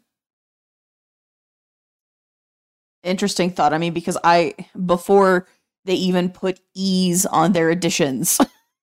Like, I feel like I'm like, back in my day. Uh, but I mean, I literally still have my three point five books sitting on the bottom of my bookshelf. And... Get the F. It like it felt like things were simpler back then. And that's when Pathfinder was first starting to get big, and I never made the jump to Pathfinder. So, well, I know we're saying when the O G L like got leaked, it's like, oh, we're going to move to Pathfinder, and I'm sitting there like, do you not realize that Pathfinder is going to get absolutely massacred by this new O G? Yeah, yeah, that's another that's another thing that it just it just popped into my head. Yeah, such a uh, good such a good answer to that question. It's a com- no, no, it was just a comprehensive answer to that question. Mm-hmm. I've got one for you. Mm-hmm. Uh, what happened when the gym bro went ice skating with the Wizards of the Coast? The ice bro. He slid into the dam. Oh, God. God damn it. I'm... Oh, my God. uh, I, I figure we'll do this with a, a D and D related question and then a non-D and D related question, and we'll bounce back and forth, get through a few of these, and then whenever I, you guys are done, just yeah. tap. Can I just say, like, uh, if we're, uh, if that's the format, I'm willing to go as long as possible to see when we run out, which kind of question we run out of first. Uh, well, well, let's grab a a non-D and D related one. Uh, Andy, real Andy DeSeal, asks a dream travel destination. I've already been to some really cool places. I've been able to go to Peru and got Machu Picchu. I've been to Venice already. Um, and I've been to Disneyland Florida, which was kind of it. My dream travel thing was like Disneyland Florida. So I guess next it would be Athens in Greece, which I'm actually going to in May. Um, yeah, so I guess I would say Athens. I dig it. That's cool.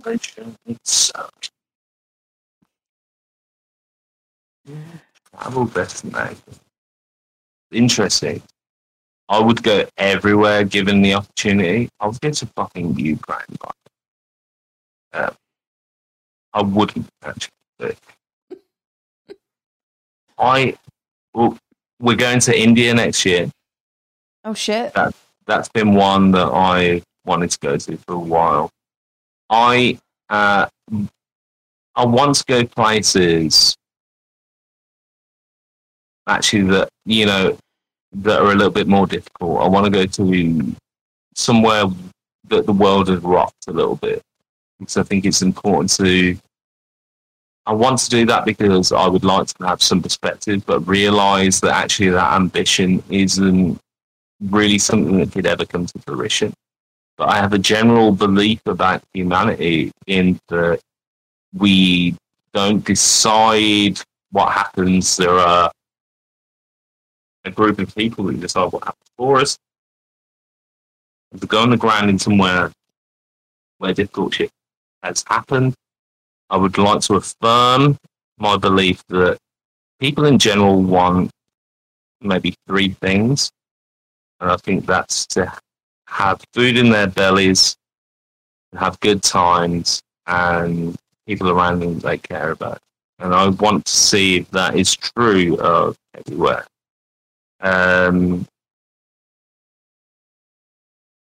also, would love to come to Iowa. I mean, you're always welcome, man. I... A, long, a long time. I would love to. I mean, come to Iowa, there's, I can show you so many things, and we can get in a car and drive and see nothing for hours. It's great. yeah, yeah. But what, what you don't understand is that, like, so uh, Missus Knowledge's um, brother uh, did like Sand Brown. He, he kind of did the, the West Coast, right? And it's funny because like uh, every like truck driver's ideal like idea of hell is like going through these like uh, like kind of Midwest states where there's like nothing going on, but for them it was uh, it was like it was, wow, we drove for six hours and there was nothing. And yeah. Yeah, you realize it's all a matter of perspective, right? Yeah. Well, that's the thing. Like, my boss loves, you know, cities and stuff, and she feels like she's trapped in Iowa. And I'm like, listen here, you don't even know. you, you don't, you grew up in a city of, you know, three hundred fifty thousand people. You don't go to many, quote, cities that are less than a thousand people. Like, I, you don't go there. You don't spend time there. Your graduating class was the size of my entire high school. Like, she, she forgets that there's a, a world of, you know, rural America that's nothing. And there's just cornfields, or that there are places in this country where English is the second language. It's all a was, perspective thing, right? We can't imagine those spaces, people that don't live in, unless you go and see it. Yeah. And we were in South Dakota for some shows, and it was like driving through a, the, the city we were in is a city that's like a recognizable name if you live in the Midwest, but it's the size of one of our small Iowa towns. And there's not a coffee shop. There's not a Starbucks. There is a Subway sandwich shop and a couple of gas stations. And like, it's just, there's not a lot of different people, it's kinds of people. It's, it's the same, you know, you know, yeah. Everybody's business. And yeah, like, yeah, right. I almost forget, like, in the best possible way, I almost forget Iowa's a state when we talk about it on the podcast. Yeah. Because it's like Des Moines, right? And then yeah. Outside of that, what is Iowa? It's like, it's, it, you, you know, when you're on like a Red Dead Redemption map? Yeah. You come across like, like, the, like five houses. Dude, there are some spots in Iowa that you drive through and it looks like it's stuck in the thirties, forties, fifties. See, actually, like, I would love to visit that kind of like landscape. I've always been really interested in it. Um, but then also change my answer. Like, always wanted to go to, uh, like, maybe like Arizona or something like that, where you've got, or, or like Death Valley, California, you've got those kind of like the desolate mountains. And I bet this, having seen like a designated dark space, looking at the sky somewhere uh, that had, you know, a, no light pollution whatsoever, you get a different perspective of like what's around. Mm-hmm. You start to understand like how people used to chart the stars and tell stories, and we've kind of lost that in like an urban setting. So as yeah. many, in the best possible way, as many places where the like nobody is kind of satisfied. But what's yours? I. So you've never left the States. Right? I've been to Canada, but not very far into Canada, and it was all very touristy where I was at. I would like to go to the more remote, desolate parts of Canada. I would love to spend a decent chunk of time in Scotland and Ireland and just get away for a month. Yeah. Just yeah. be, you know. Well, you know, we want very, well, I mean, is it like a year ago, though? I went to the biggest, like, in Scotland, went to the biggest, like, space of kind of uninhabited land in the U K. Mm-hmm. And hand-fed deer and went out into, like, like rough scenarios. Mm-hmm. Uh, loved it, but I must say, compared to compared to what you got to get used to, it must seem minuscule. I mean, America's a weird, a, a weird thing because it's every state. You're like, oh, there's tons of people that live here. Oh my gosh, there's, you know, the entire population of an entire country can fit in this state. But then you really look at it and you go, but these people are all in this city or these cities. And it's so rural in between.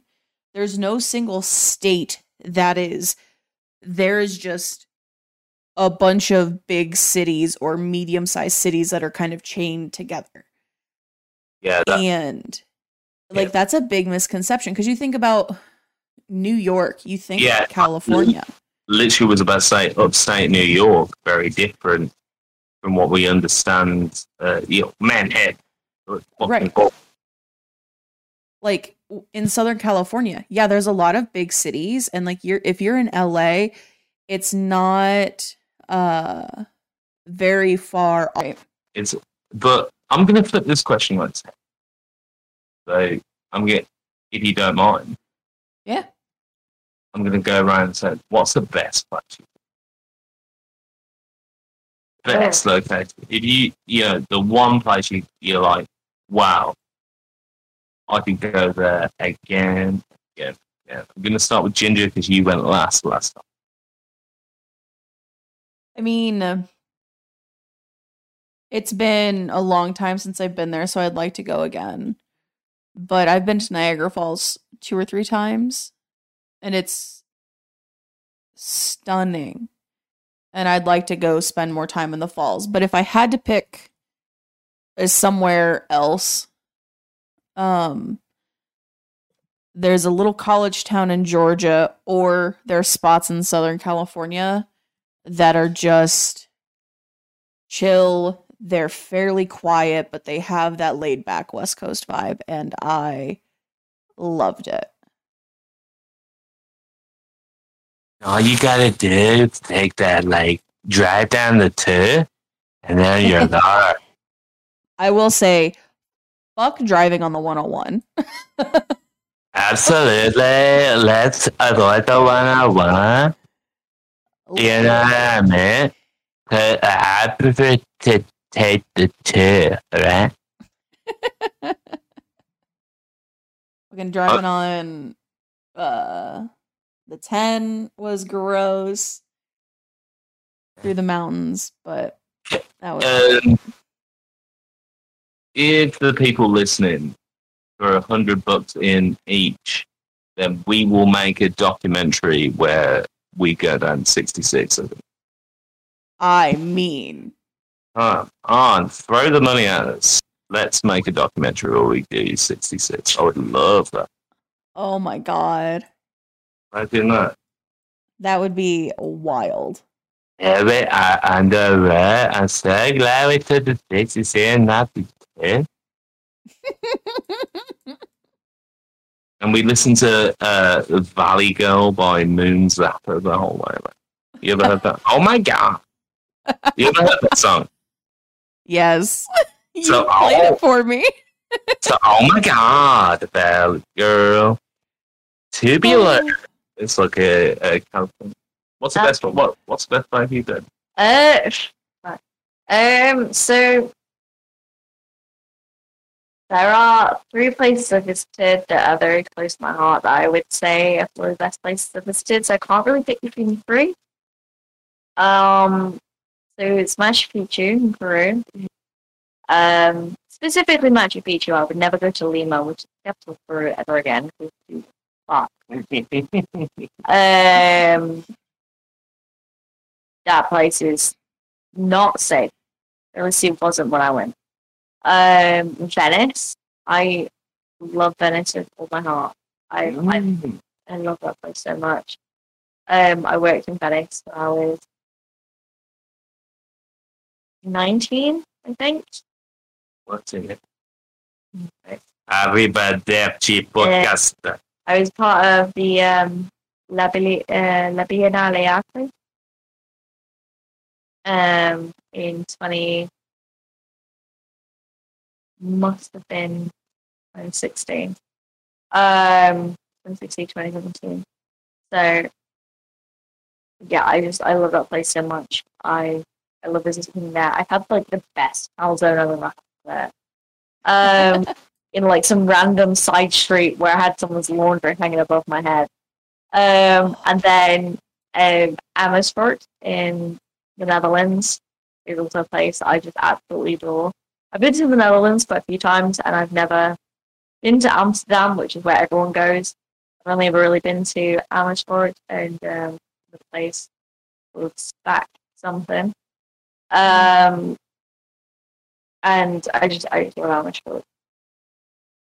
Mm. My pronunciation is absolutely. Oh, I thought it was really good. Amersfoort. Now it's even Amersfoort. We need nightmare back. Yeah. Bully Bay. We had a, a, a guest recently, a Dutch. Yeah. All right. I don't know what else to say apart from he would correct your pronunciation. Right now. uh, uh, help you out. Yeah, yeah. He just like, yeah, yeah, threw an extra line. Uh, for me, it's. Uh, I would go. It's a toss-up. I would go back to Sicily. I spent many months in Sicily. I worked there, as I've mentioned on the podcast before. I would go back there. Uh, I would go back to New York as well. I enjoyed New York, uh, and I didn't think I would. But I'll leave that there. Please carry on with the uh, D and D question. Ah. So this one will hopefully uh, be a little bit more uh, easy to answer. Do you prefer to play or G M slash D M? Play. So in my stream. Yeah, I in my streams, I am very much, I'm the D M, I'm the person that like thinks out the campaign. Well, at the moment we're running a module, but I'm usually the person who thinks out the campaign and all that. I am very much the D M, but my preference is to be a player. Um, I like the not knowing and trying to figure out. Yeah. So I play in three. Well, I play in two D and D campaigns and a Vampire Masquerade campaign, one of which I'm the D M. So I've got my Tuesday game, which I D M, my Wednesday game where I'm a player, and I, I, I absolutely love my Tuesday campaign that I stream. However, I just, I love not having to be in control of every aspect and just kind of like mess about. Um, so yeah, I, I kind of prefer to be the player, but I am happy to be the, to be the D M. It seems like a big responsibility to be a D M. Oh God, it is. And I, and I've only played D and D uh, a few times, which is why like we're talking about like recent campaigns and the kind of politics of it. Like I don't understand that, mm. but I um, what I love about D and D is that you have this kind of like game of chess with the D M where you're constantly trying to outsmart each other. Yeah, which uh, I really, which is like. More role play than any video game I have ever come across, because that in real life that's the situation. But like, also, I think if I had the choice, I think uh, if I could do the reading, I would love to one day be a D M because I think I would be such uh, fucking ridiculous. Like, so here's the thing. Be a D M, you don't actually need to know really mm. jack shit about D and D. So yeah. I started DMing three months after starting, three months after I started playing D and D, my D M's My Wednesday campaign, which we are nearing, I think we're, we've been running that campaign for three years now. Um, Jeez. Wait, yeah, no, it's three years this year. Um, it'll be three years this April. Um, started that campaign three months into being a D and D player. D M, if you are to, if you want to be a D M and you want to run run a campaign, all you've got, all you really need is like the will and a storyline, um, and then the rest is kind of easy with it. If you've got someone that you know who is a D M or an experienced D M, they can always help you with like the actual D and D side of shit. So like, so this is when you would ask for an intelligence role, when you would ask for this kind of role, that sort of thing. You can also just buy the D M's guide and that'll tell you. But so, in short, what Alt-K is saying to me right now yeah. is that I can run a D and D campaign for the Ginger Talks community that you co-chair, and we're all going to play together. You know, I'm pretty sure last time I was here on this podcast, we spoke about running a D and D night. Yep. I would love that. We should do a we should do and a community D and D live. I am in the process. So the current campaign that I'm running is a module, and we are getting to the point where we'll be ending it in the next few months, I imagine. Depends how quickly it goes. Um, because we are kind of half at, we're at a halfway point, and we've taken a lot of breaks. If we don't take a lot of breaks, we'll be finishing finishing pretty soon. But I am kind of setting up the next campaign. So I would absolutely have like one shot from things like that. Or potentially just something that, you know, you could kind of have for a community, D and D community. Maybe I'll edit this out. I'm going to posit this idea to you guys. Let's do a charity D and D strip. Oh man! Cool. Let's do a charity D and D show. I'd be down. It's been a long time since I played D and D. I do still have a bunch of my dice, but so I will have Alt-K to guide us. Let's do a charity D and D stream. Yeah, I could never do a. I could never G M just because I don't. My my brain doesn't function to to have the visualization stuff that is sometimes required for it. So I'd be down to be a player. Like, yeah, I'm so incredibly used to it, and my my lot are ridiculously chaotic. Like they once they were trying to open a door um, in a dungeon, and this door. Have a strength, had a very, very low D C to break open, and it wasn't. It also wasn't locked. They just never tried to actually open it. Right. Um. And so we were doing a bit of a homebrew that Dragon Age setting. We picked up the Canary, which is like, like this giant person with horns, and rammed them through the door to open the door instead of you know just open the door. Um, and then kept that physical door with the two holes in it from the Canary's horns as a tower shield. Um, so like, by the way, was that was that was that a guy that kept that shield with the holes in it? Um, it was a evil child. Why are you keeping that door with the holes in it? No reason. Well, it's only got like the two holes, mm. and then you can use that as like. Exactly what I was insinuating. You see, you can aim that because they were a wizard. Well, here's my pledge: if we, if we, if we, if we can get a certain goal together, I will do the whole thing in character as a uh, an eccentric wizard in costume. Oh my God. Right, this is happening. This is happening, I swear. You know, I'll be like, welcome to the games.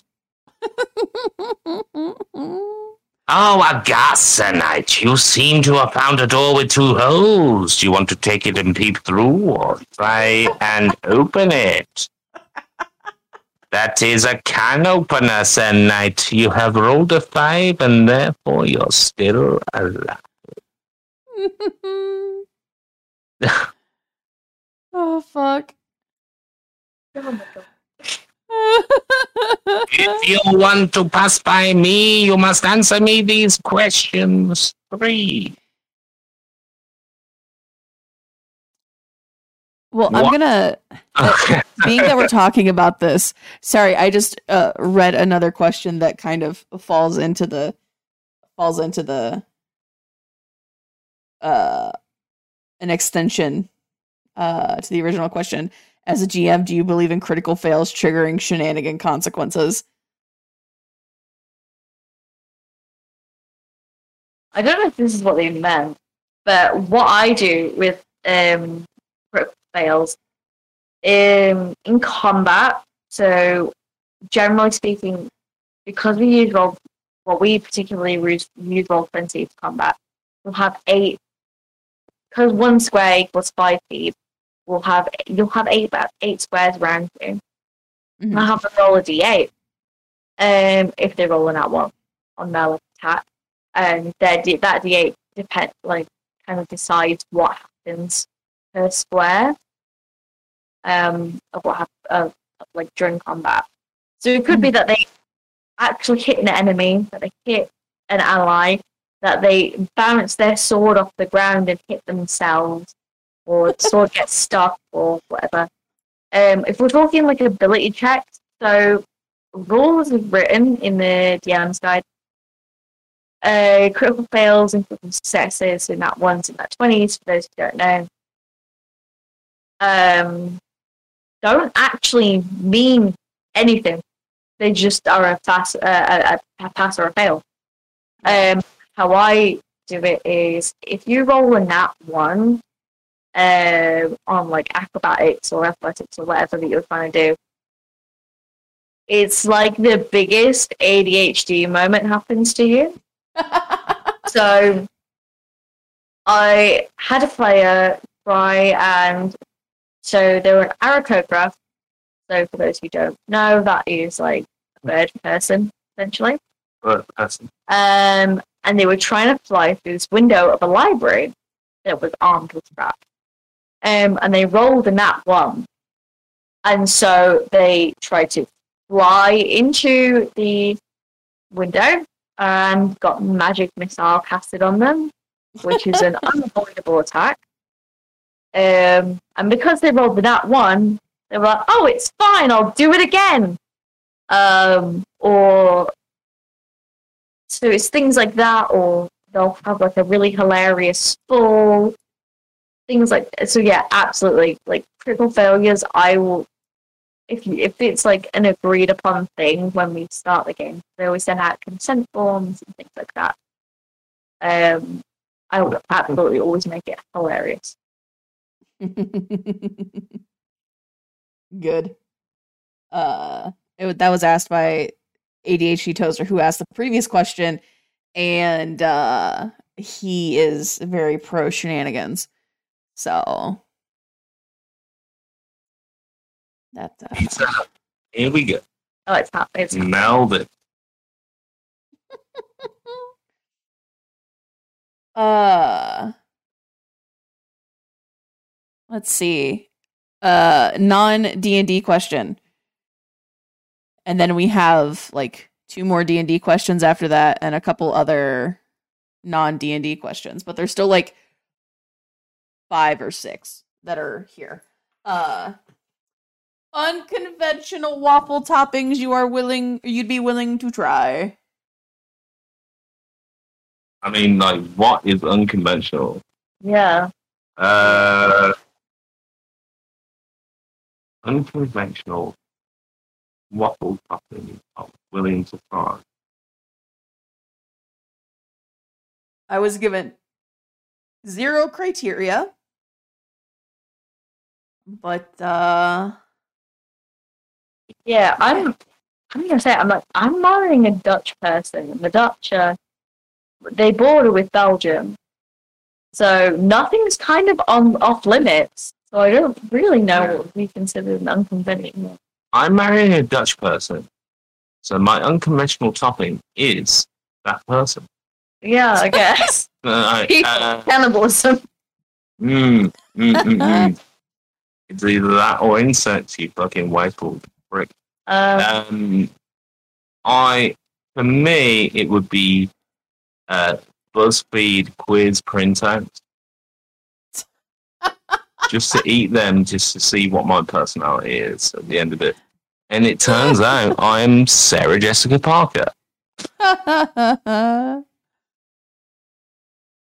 don't constitute an unconventional model something.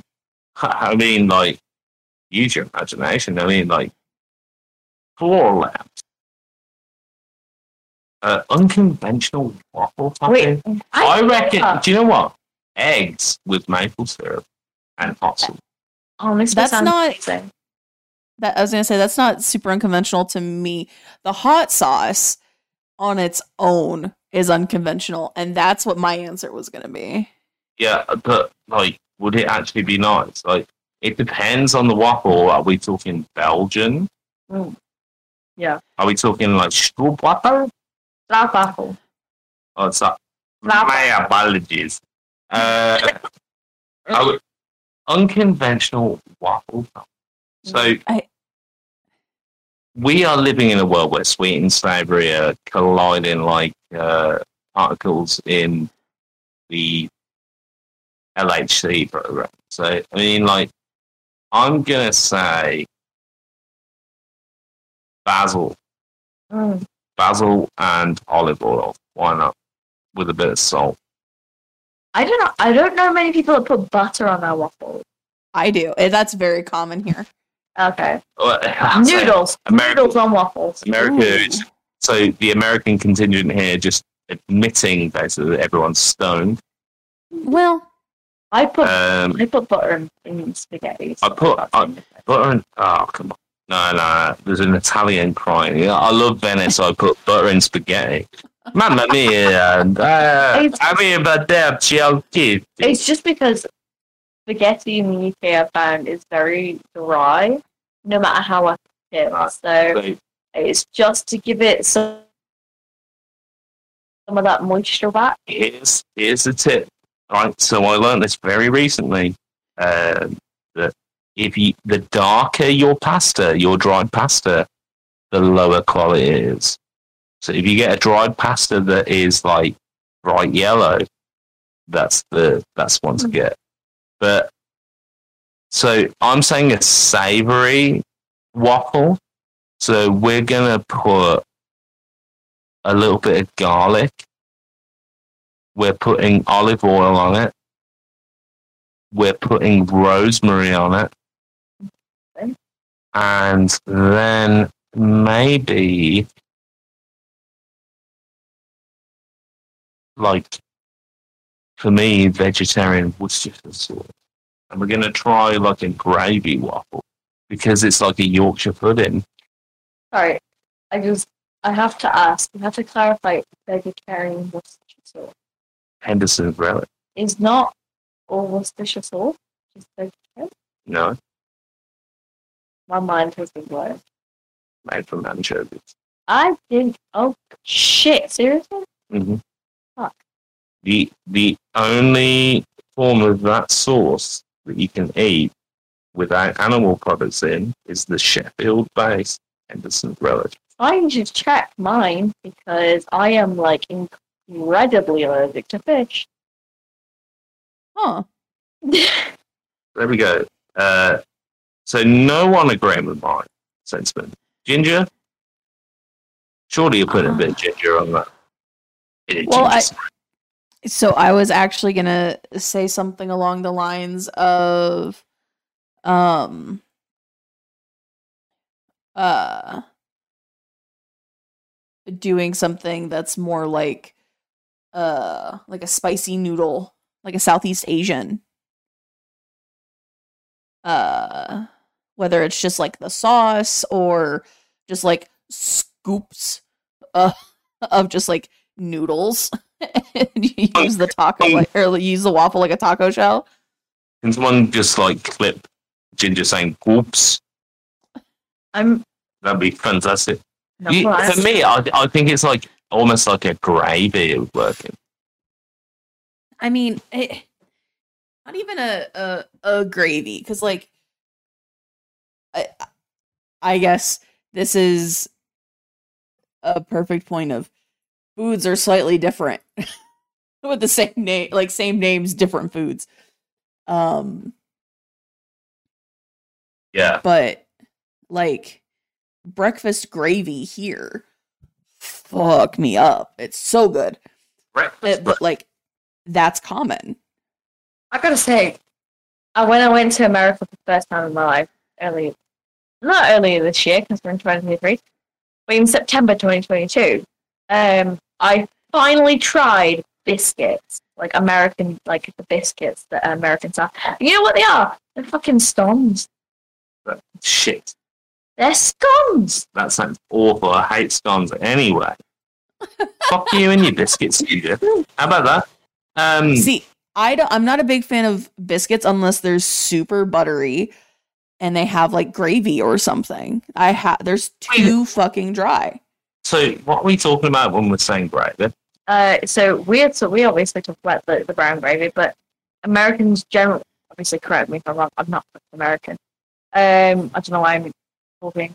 Um, there's something like white creamy gravy. So like the IKEA gravy. No, it's not white. So, I know you.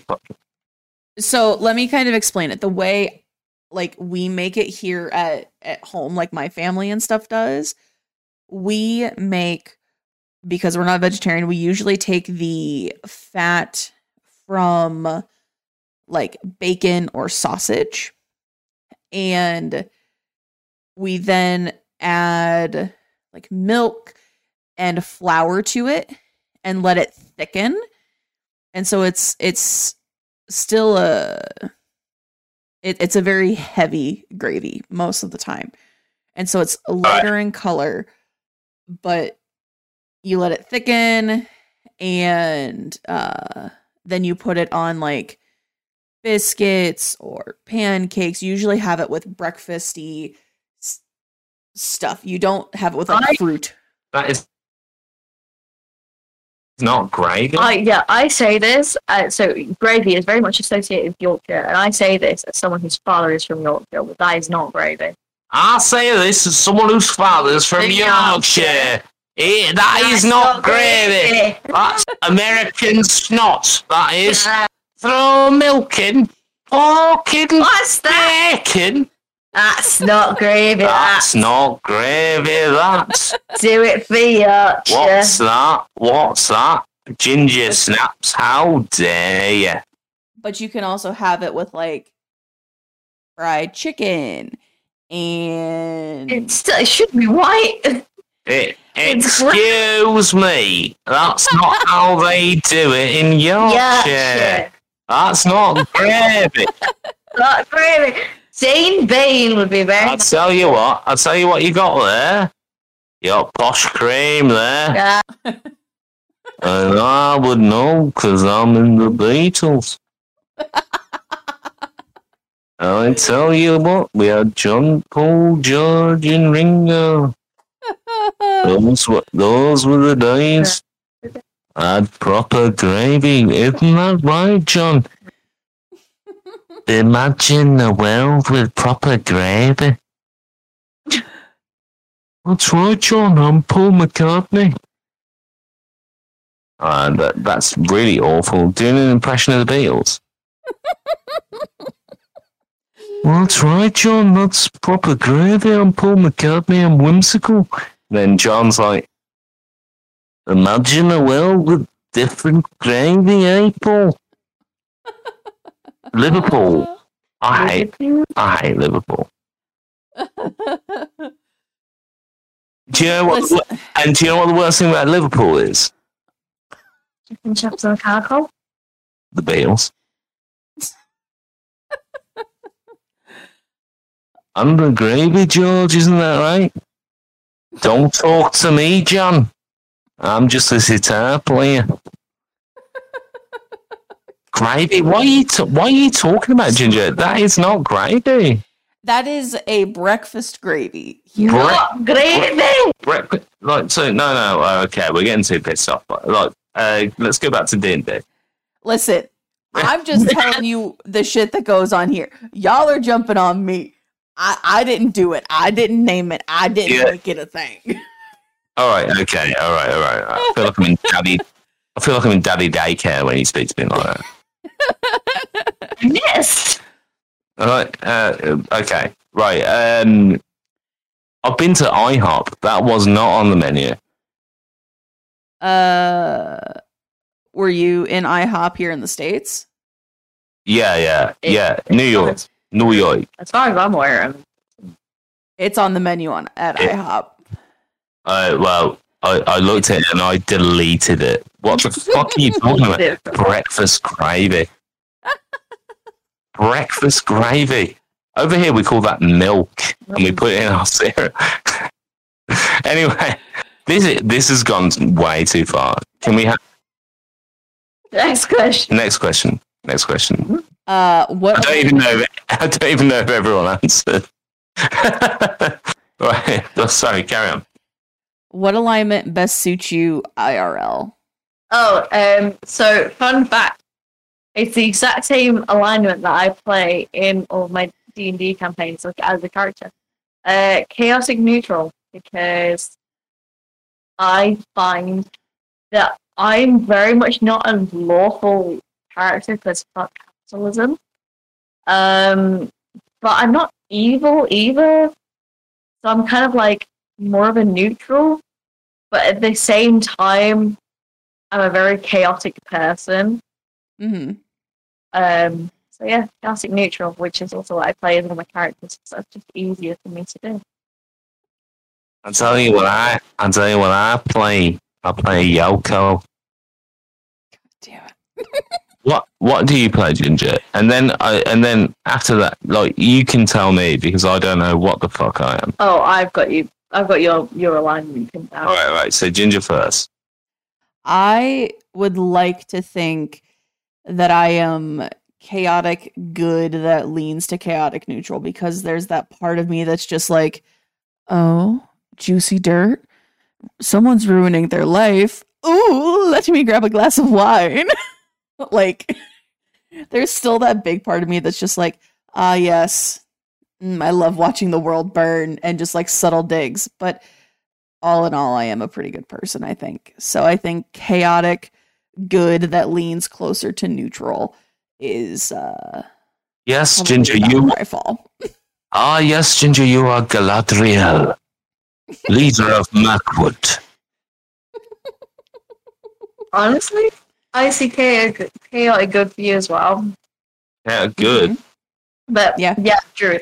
I see you as, I would say, chaotic good. I wouldn't quite put you as neutral. Um, but I would definitely say it, there's definitely a chaos element at everything to it. But I would say good, because I wouldn't say you're quite neutral, because neutral suggests that you kind of do what's best depending on the situation rather than trying to follow the rules of the land. Um, and I feel like how a good more fits you because you try and see the best. Mm-hmm. Thank you. You didn't say that as a compliment. Huh? You're not neutral, you're good. And to me, that's great. uh, it's like the Sorting Hat saying Gryffindor. um, so I'm very much a Slytherin, so... That's I, yeah, I, I'm in the same boat, but because not all Slytherins are bad and not all Gryffindors are good, so. Oh right, oh, you're taking away from me that I could be good. I'm chaotic good, thank you. Chaotic good. You're chaotic good, which basically means you get things done. You get good things done in just a pretty chaotic way. Mm-hmm. Mm, okay, I'll say yeah. that. I'll say that. Most people with A D H D, I feel, are, not that I'm saying that, have A D H D, Um, I'm not live diagnosis at the five-tier level. Yeah. I work with psychologists, but I'm not a psychologist um, or psychiatrist. Um, I find art in the chaotic element because you've just got that many. Favorite artist, and why are they your favorite? In what context? No context was given outside of that.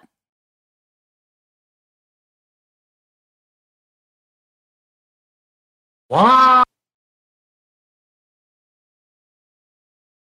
Big question. Mm-hmm. Well, for me, if we're talking musical artists, it's Hailstorm. I don't really Ooh. have a reason why. I just really enjoy their music. I've seen them live twice, once at Download, once headlining. Um, I just really enjoy the energy that Lizzie Hale brings. I just like it. Uh, if we're talking like art artists, then I probably say Salvador Dali.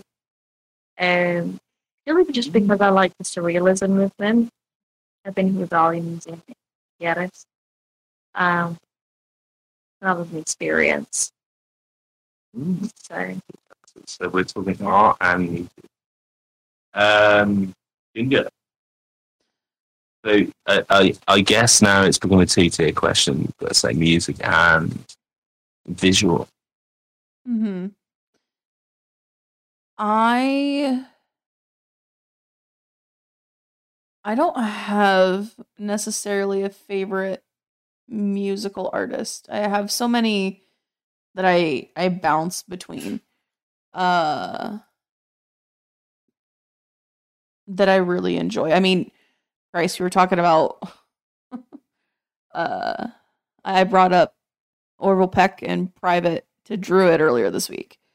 Um but I'm also just super deep into In This Moment right now and The Pretty Reckless. But I'm also like uh like my fucking music is just kind of all over the place right now. So I don't know if I have a favorite artist per se musically. Um the one I've listened to the longest would probably be my brother and the Beatles, uh separate, not together, because that'd be weird. Uh but like wait wait what did you just say? Do you, did you just say you like the Beatles? I've been listening to the Beatles since I was young. Um. Well, it sounds to me like you need help.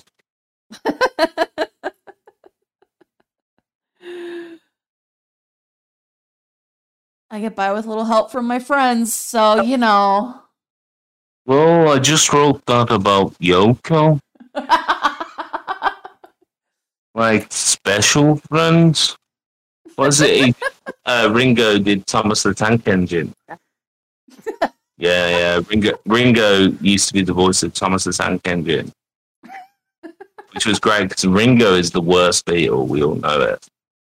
And uh, Ringo's like, "And what are you up to today, Thomas?" He's like, "Nothing." Well, sounds like Yoko in the studio to me, but she got a producer credit and I didn't. The Beatles. I didn't know you liked the Beatles, Jim. Oh, absolutely. Um, I find myself, unironically, just singing Hey Jude to myself all the time. Um, uh, that's what uh, I say. Whenever I'm making a bad decision, I go na na na na na na na. Hey, Druid. But I mean, like I've listened. My brother had the the red album Beatles Greatest Hits C D, right. Or my mom had it, and like that was a big exposure to the Beatles for me. And so I listened to the Beatles. They they pop into my music rotation a lot more now frequently than they used to. I hated the Beatles for the longest time because I Want to Hold Your Hand is just so inconceivably ridiculous to me that I hate it. But then, no band, uh, what I will say for the Beatles, and I'm not saying I'm a big fan, no band evolved quite like the Beatles.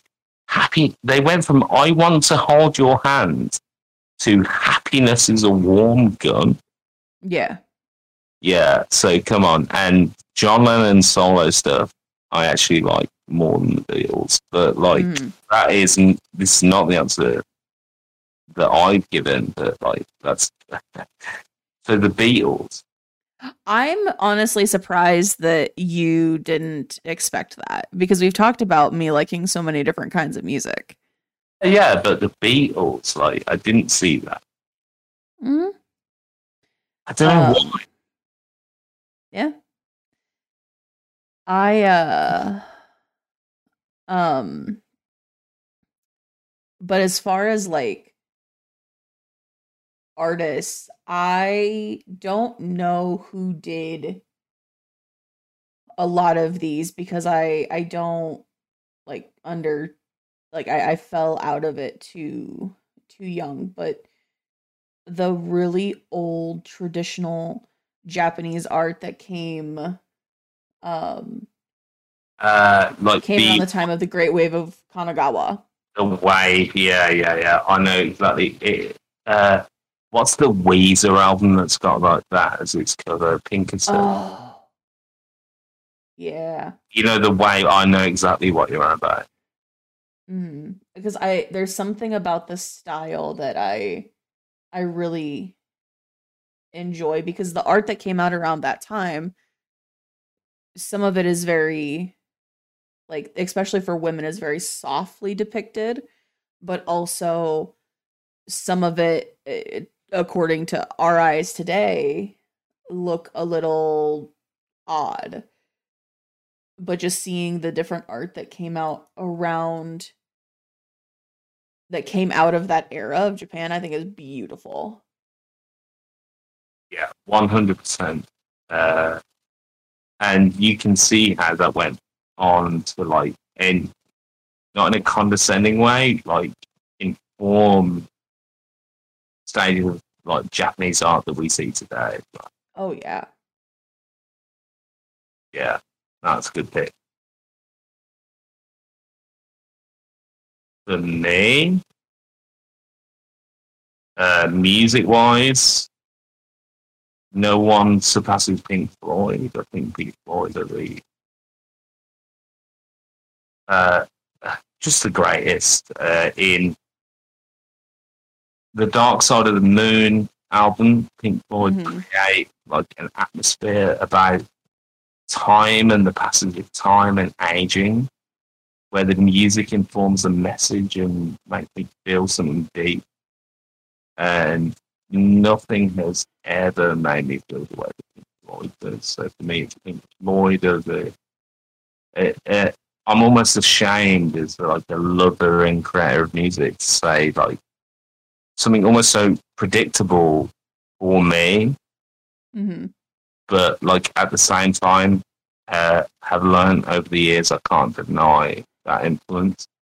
The Pink Floyd for me are like the biggest thing, because they talk about so many social issues in their lyrics, and that isn't uh, like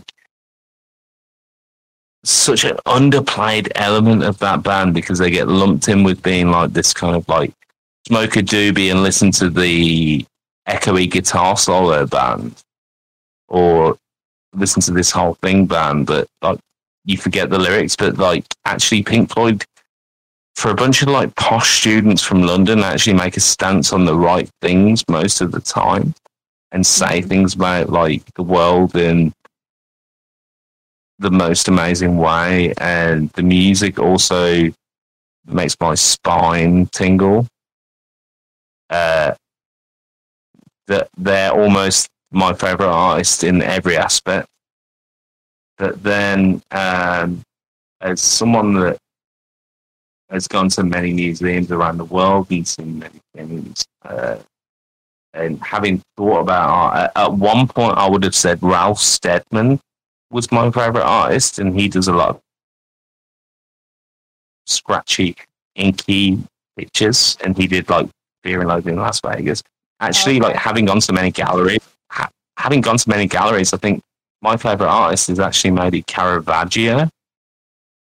Um, it because Caravaggio, yeah, classical painter.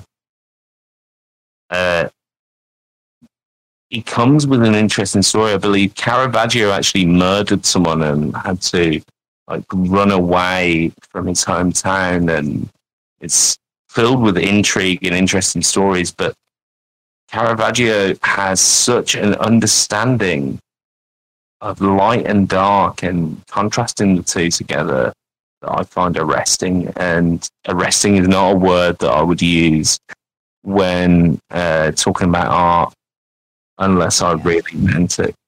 And it's the light tones against the dark. It's that contrast. Caravaggio is amazing. Yeah. So I recommend you go and look at it. I, I have such a hard time just because for me, it, any traditional art is so visual. I mean, it's that's the nature of it. But part of the reason I do abstract is because I don't have a visual imagination anymore. So for me, visual art is so difficult. I have to have something that truly makes me feel something. It hits in a certain way. Like it's like, that's what makes that question actually super hard for me. I had to like really think about like, what kind of art have I always loved and do I always gravitate back to as a visual stimulus? And then like, that's really what kind of hit for me. Yeah. Um, But, because, like, you brought that up, and I used to love Banksy. Like, Banksy's works, like, that Banksy was something I really dug in college, but I can't conjure up an image of a Banksy in my head to save my life. Yeah, uh, just like, like the spray paint bottle on M S Paint. You uh-huh. got it. No, like I can't deny Banksy, but like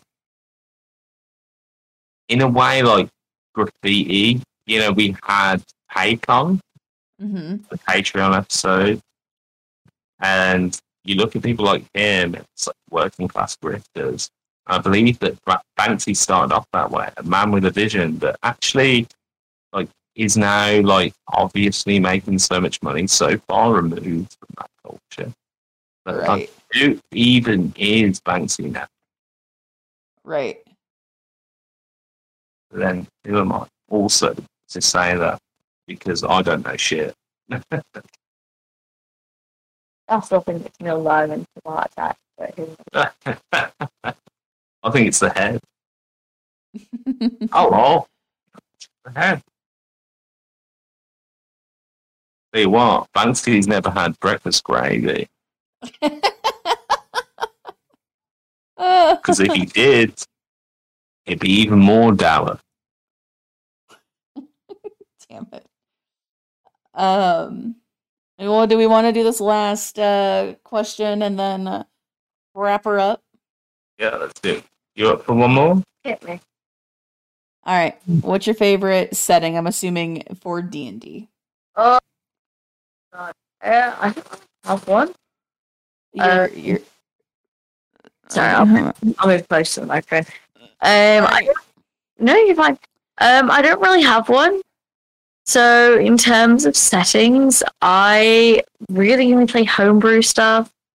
Um, apart from the current module that I'm running. So, it's quite subjective.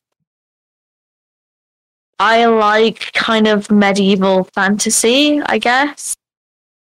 Um, we try to... We, we did run like a one-shot that ran longer than one session um, of heist where everyone was human and there was like a mix between, it was more of a mix between practical and magic, uh, with a,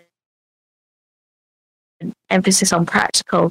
And I just really loved like the medieval setting, I guess. So mm-hmm. that's it, really. Okay. For me,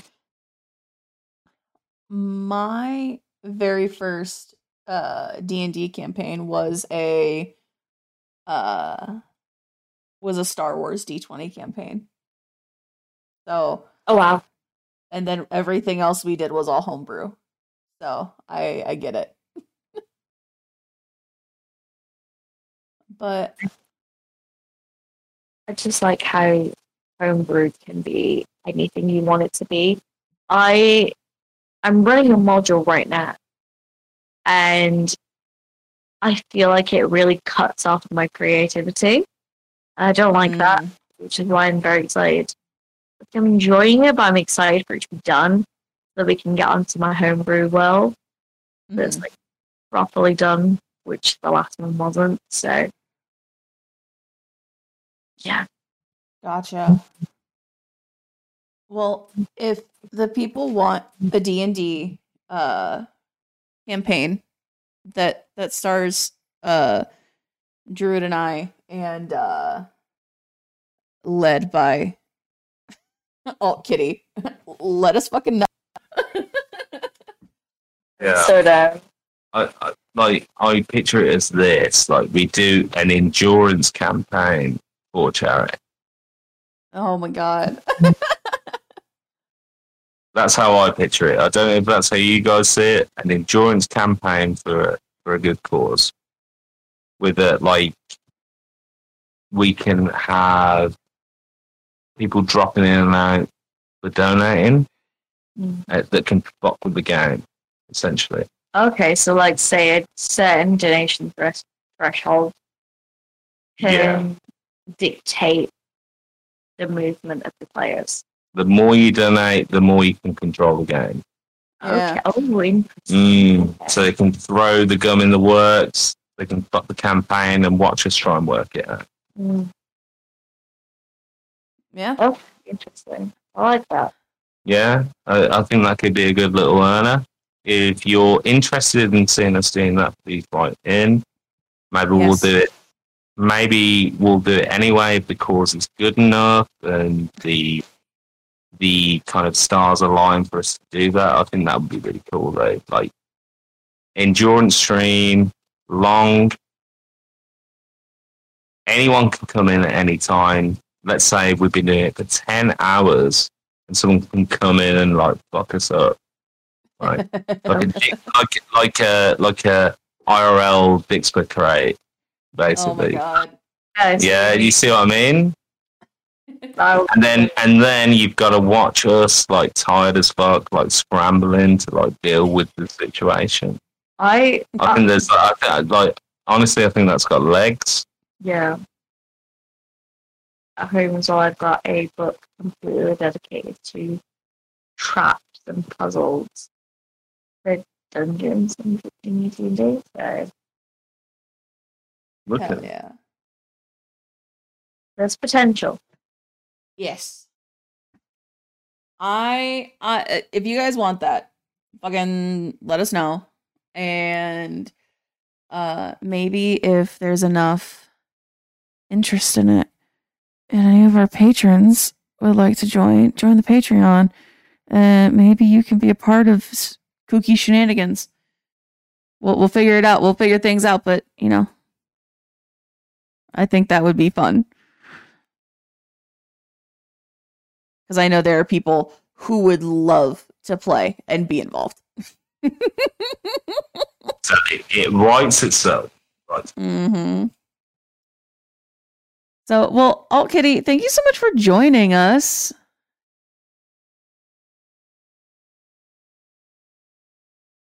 Uh-oh. You brought a lot to the table. Yeah. And that's just not the real life table in the room, but to the metaphysical conversational table. Thank you. Uh, an honor to have you with us. Thank you. Yes. Uh, Is there anything you'd like to promote, shout out, do do any of the things for? Oh, okay. Uh, well, I am Alt-Cat, uh, Alt-Cat,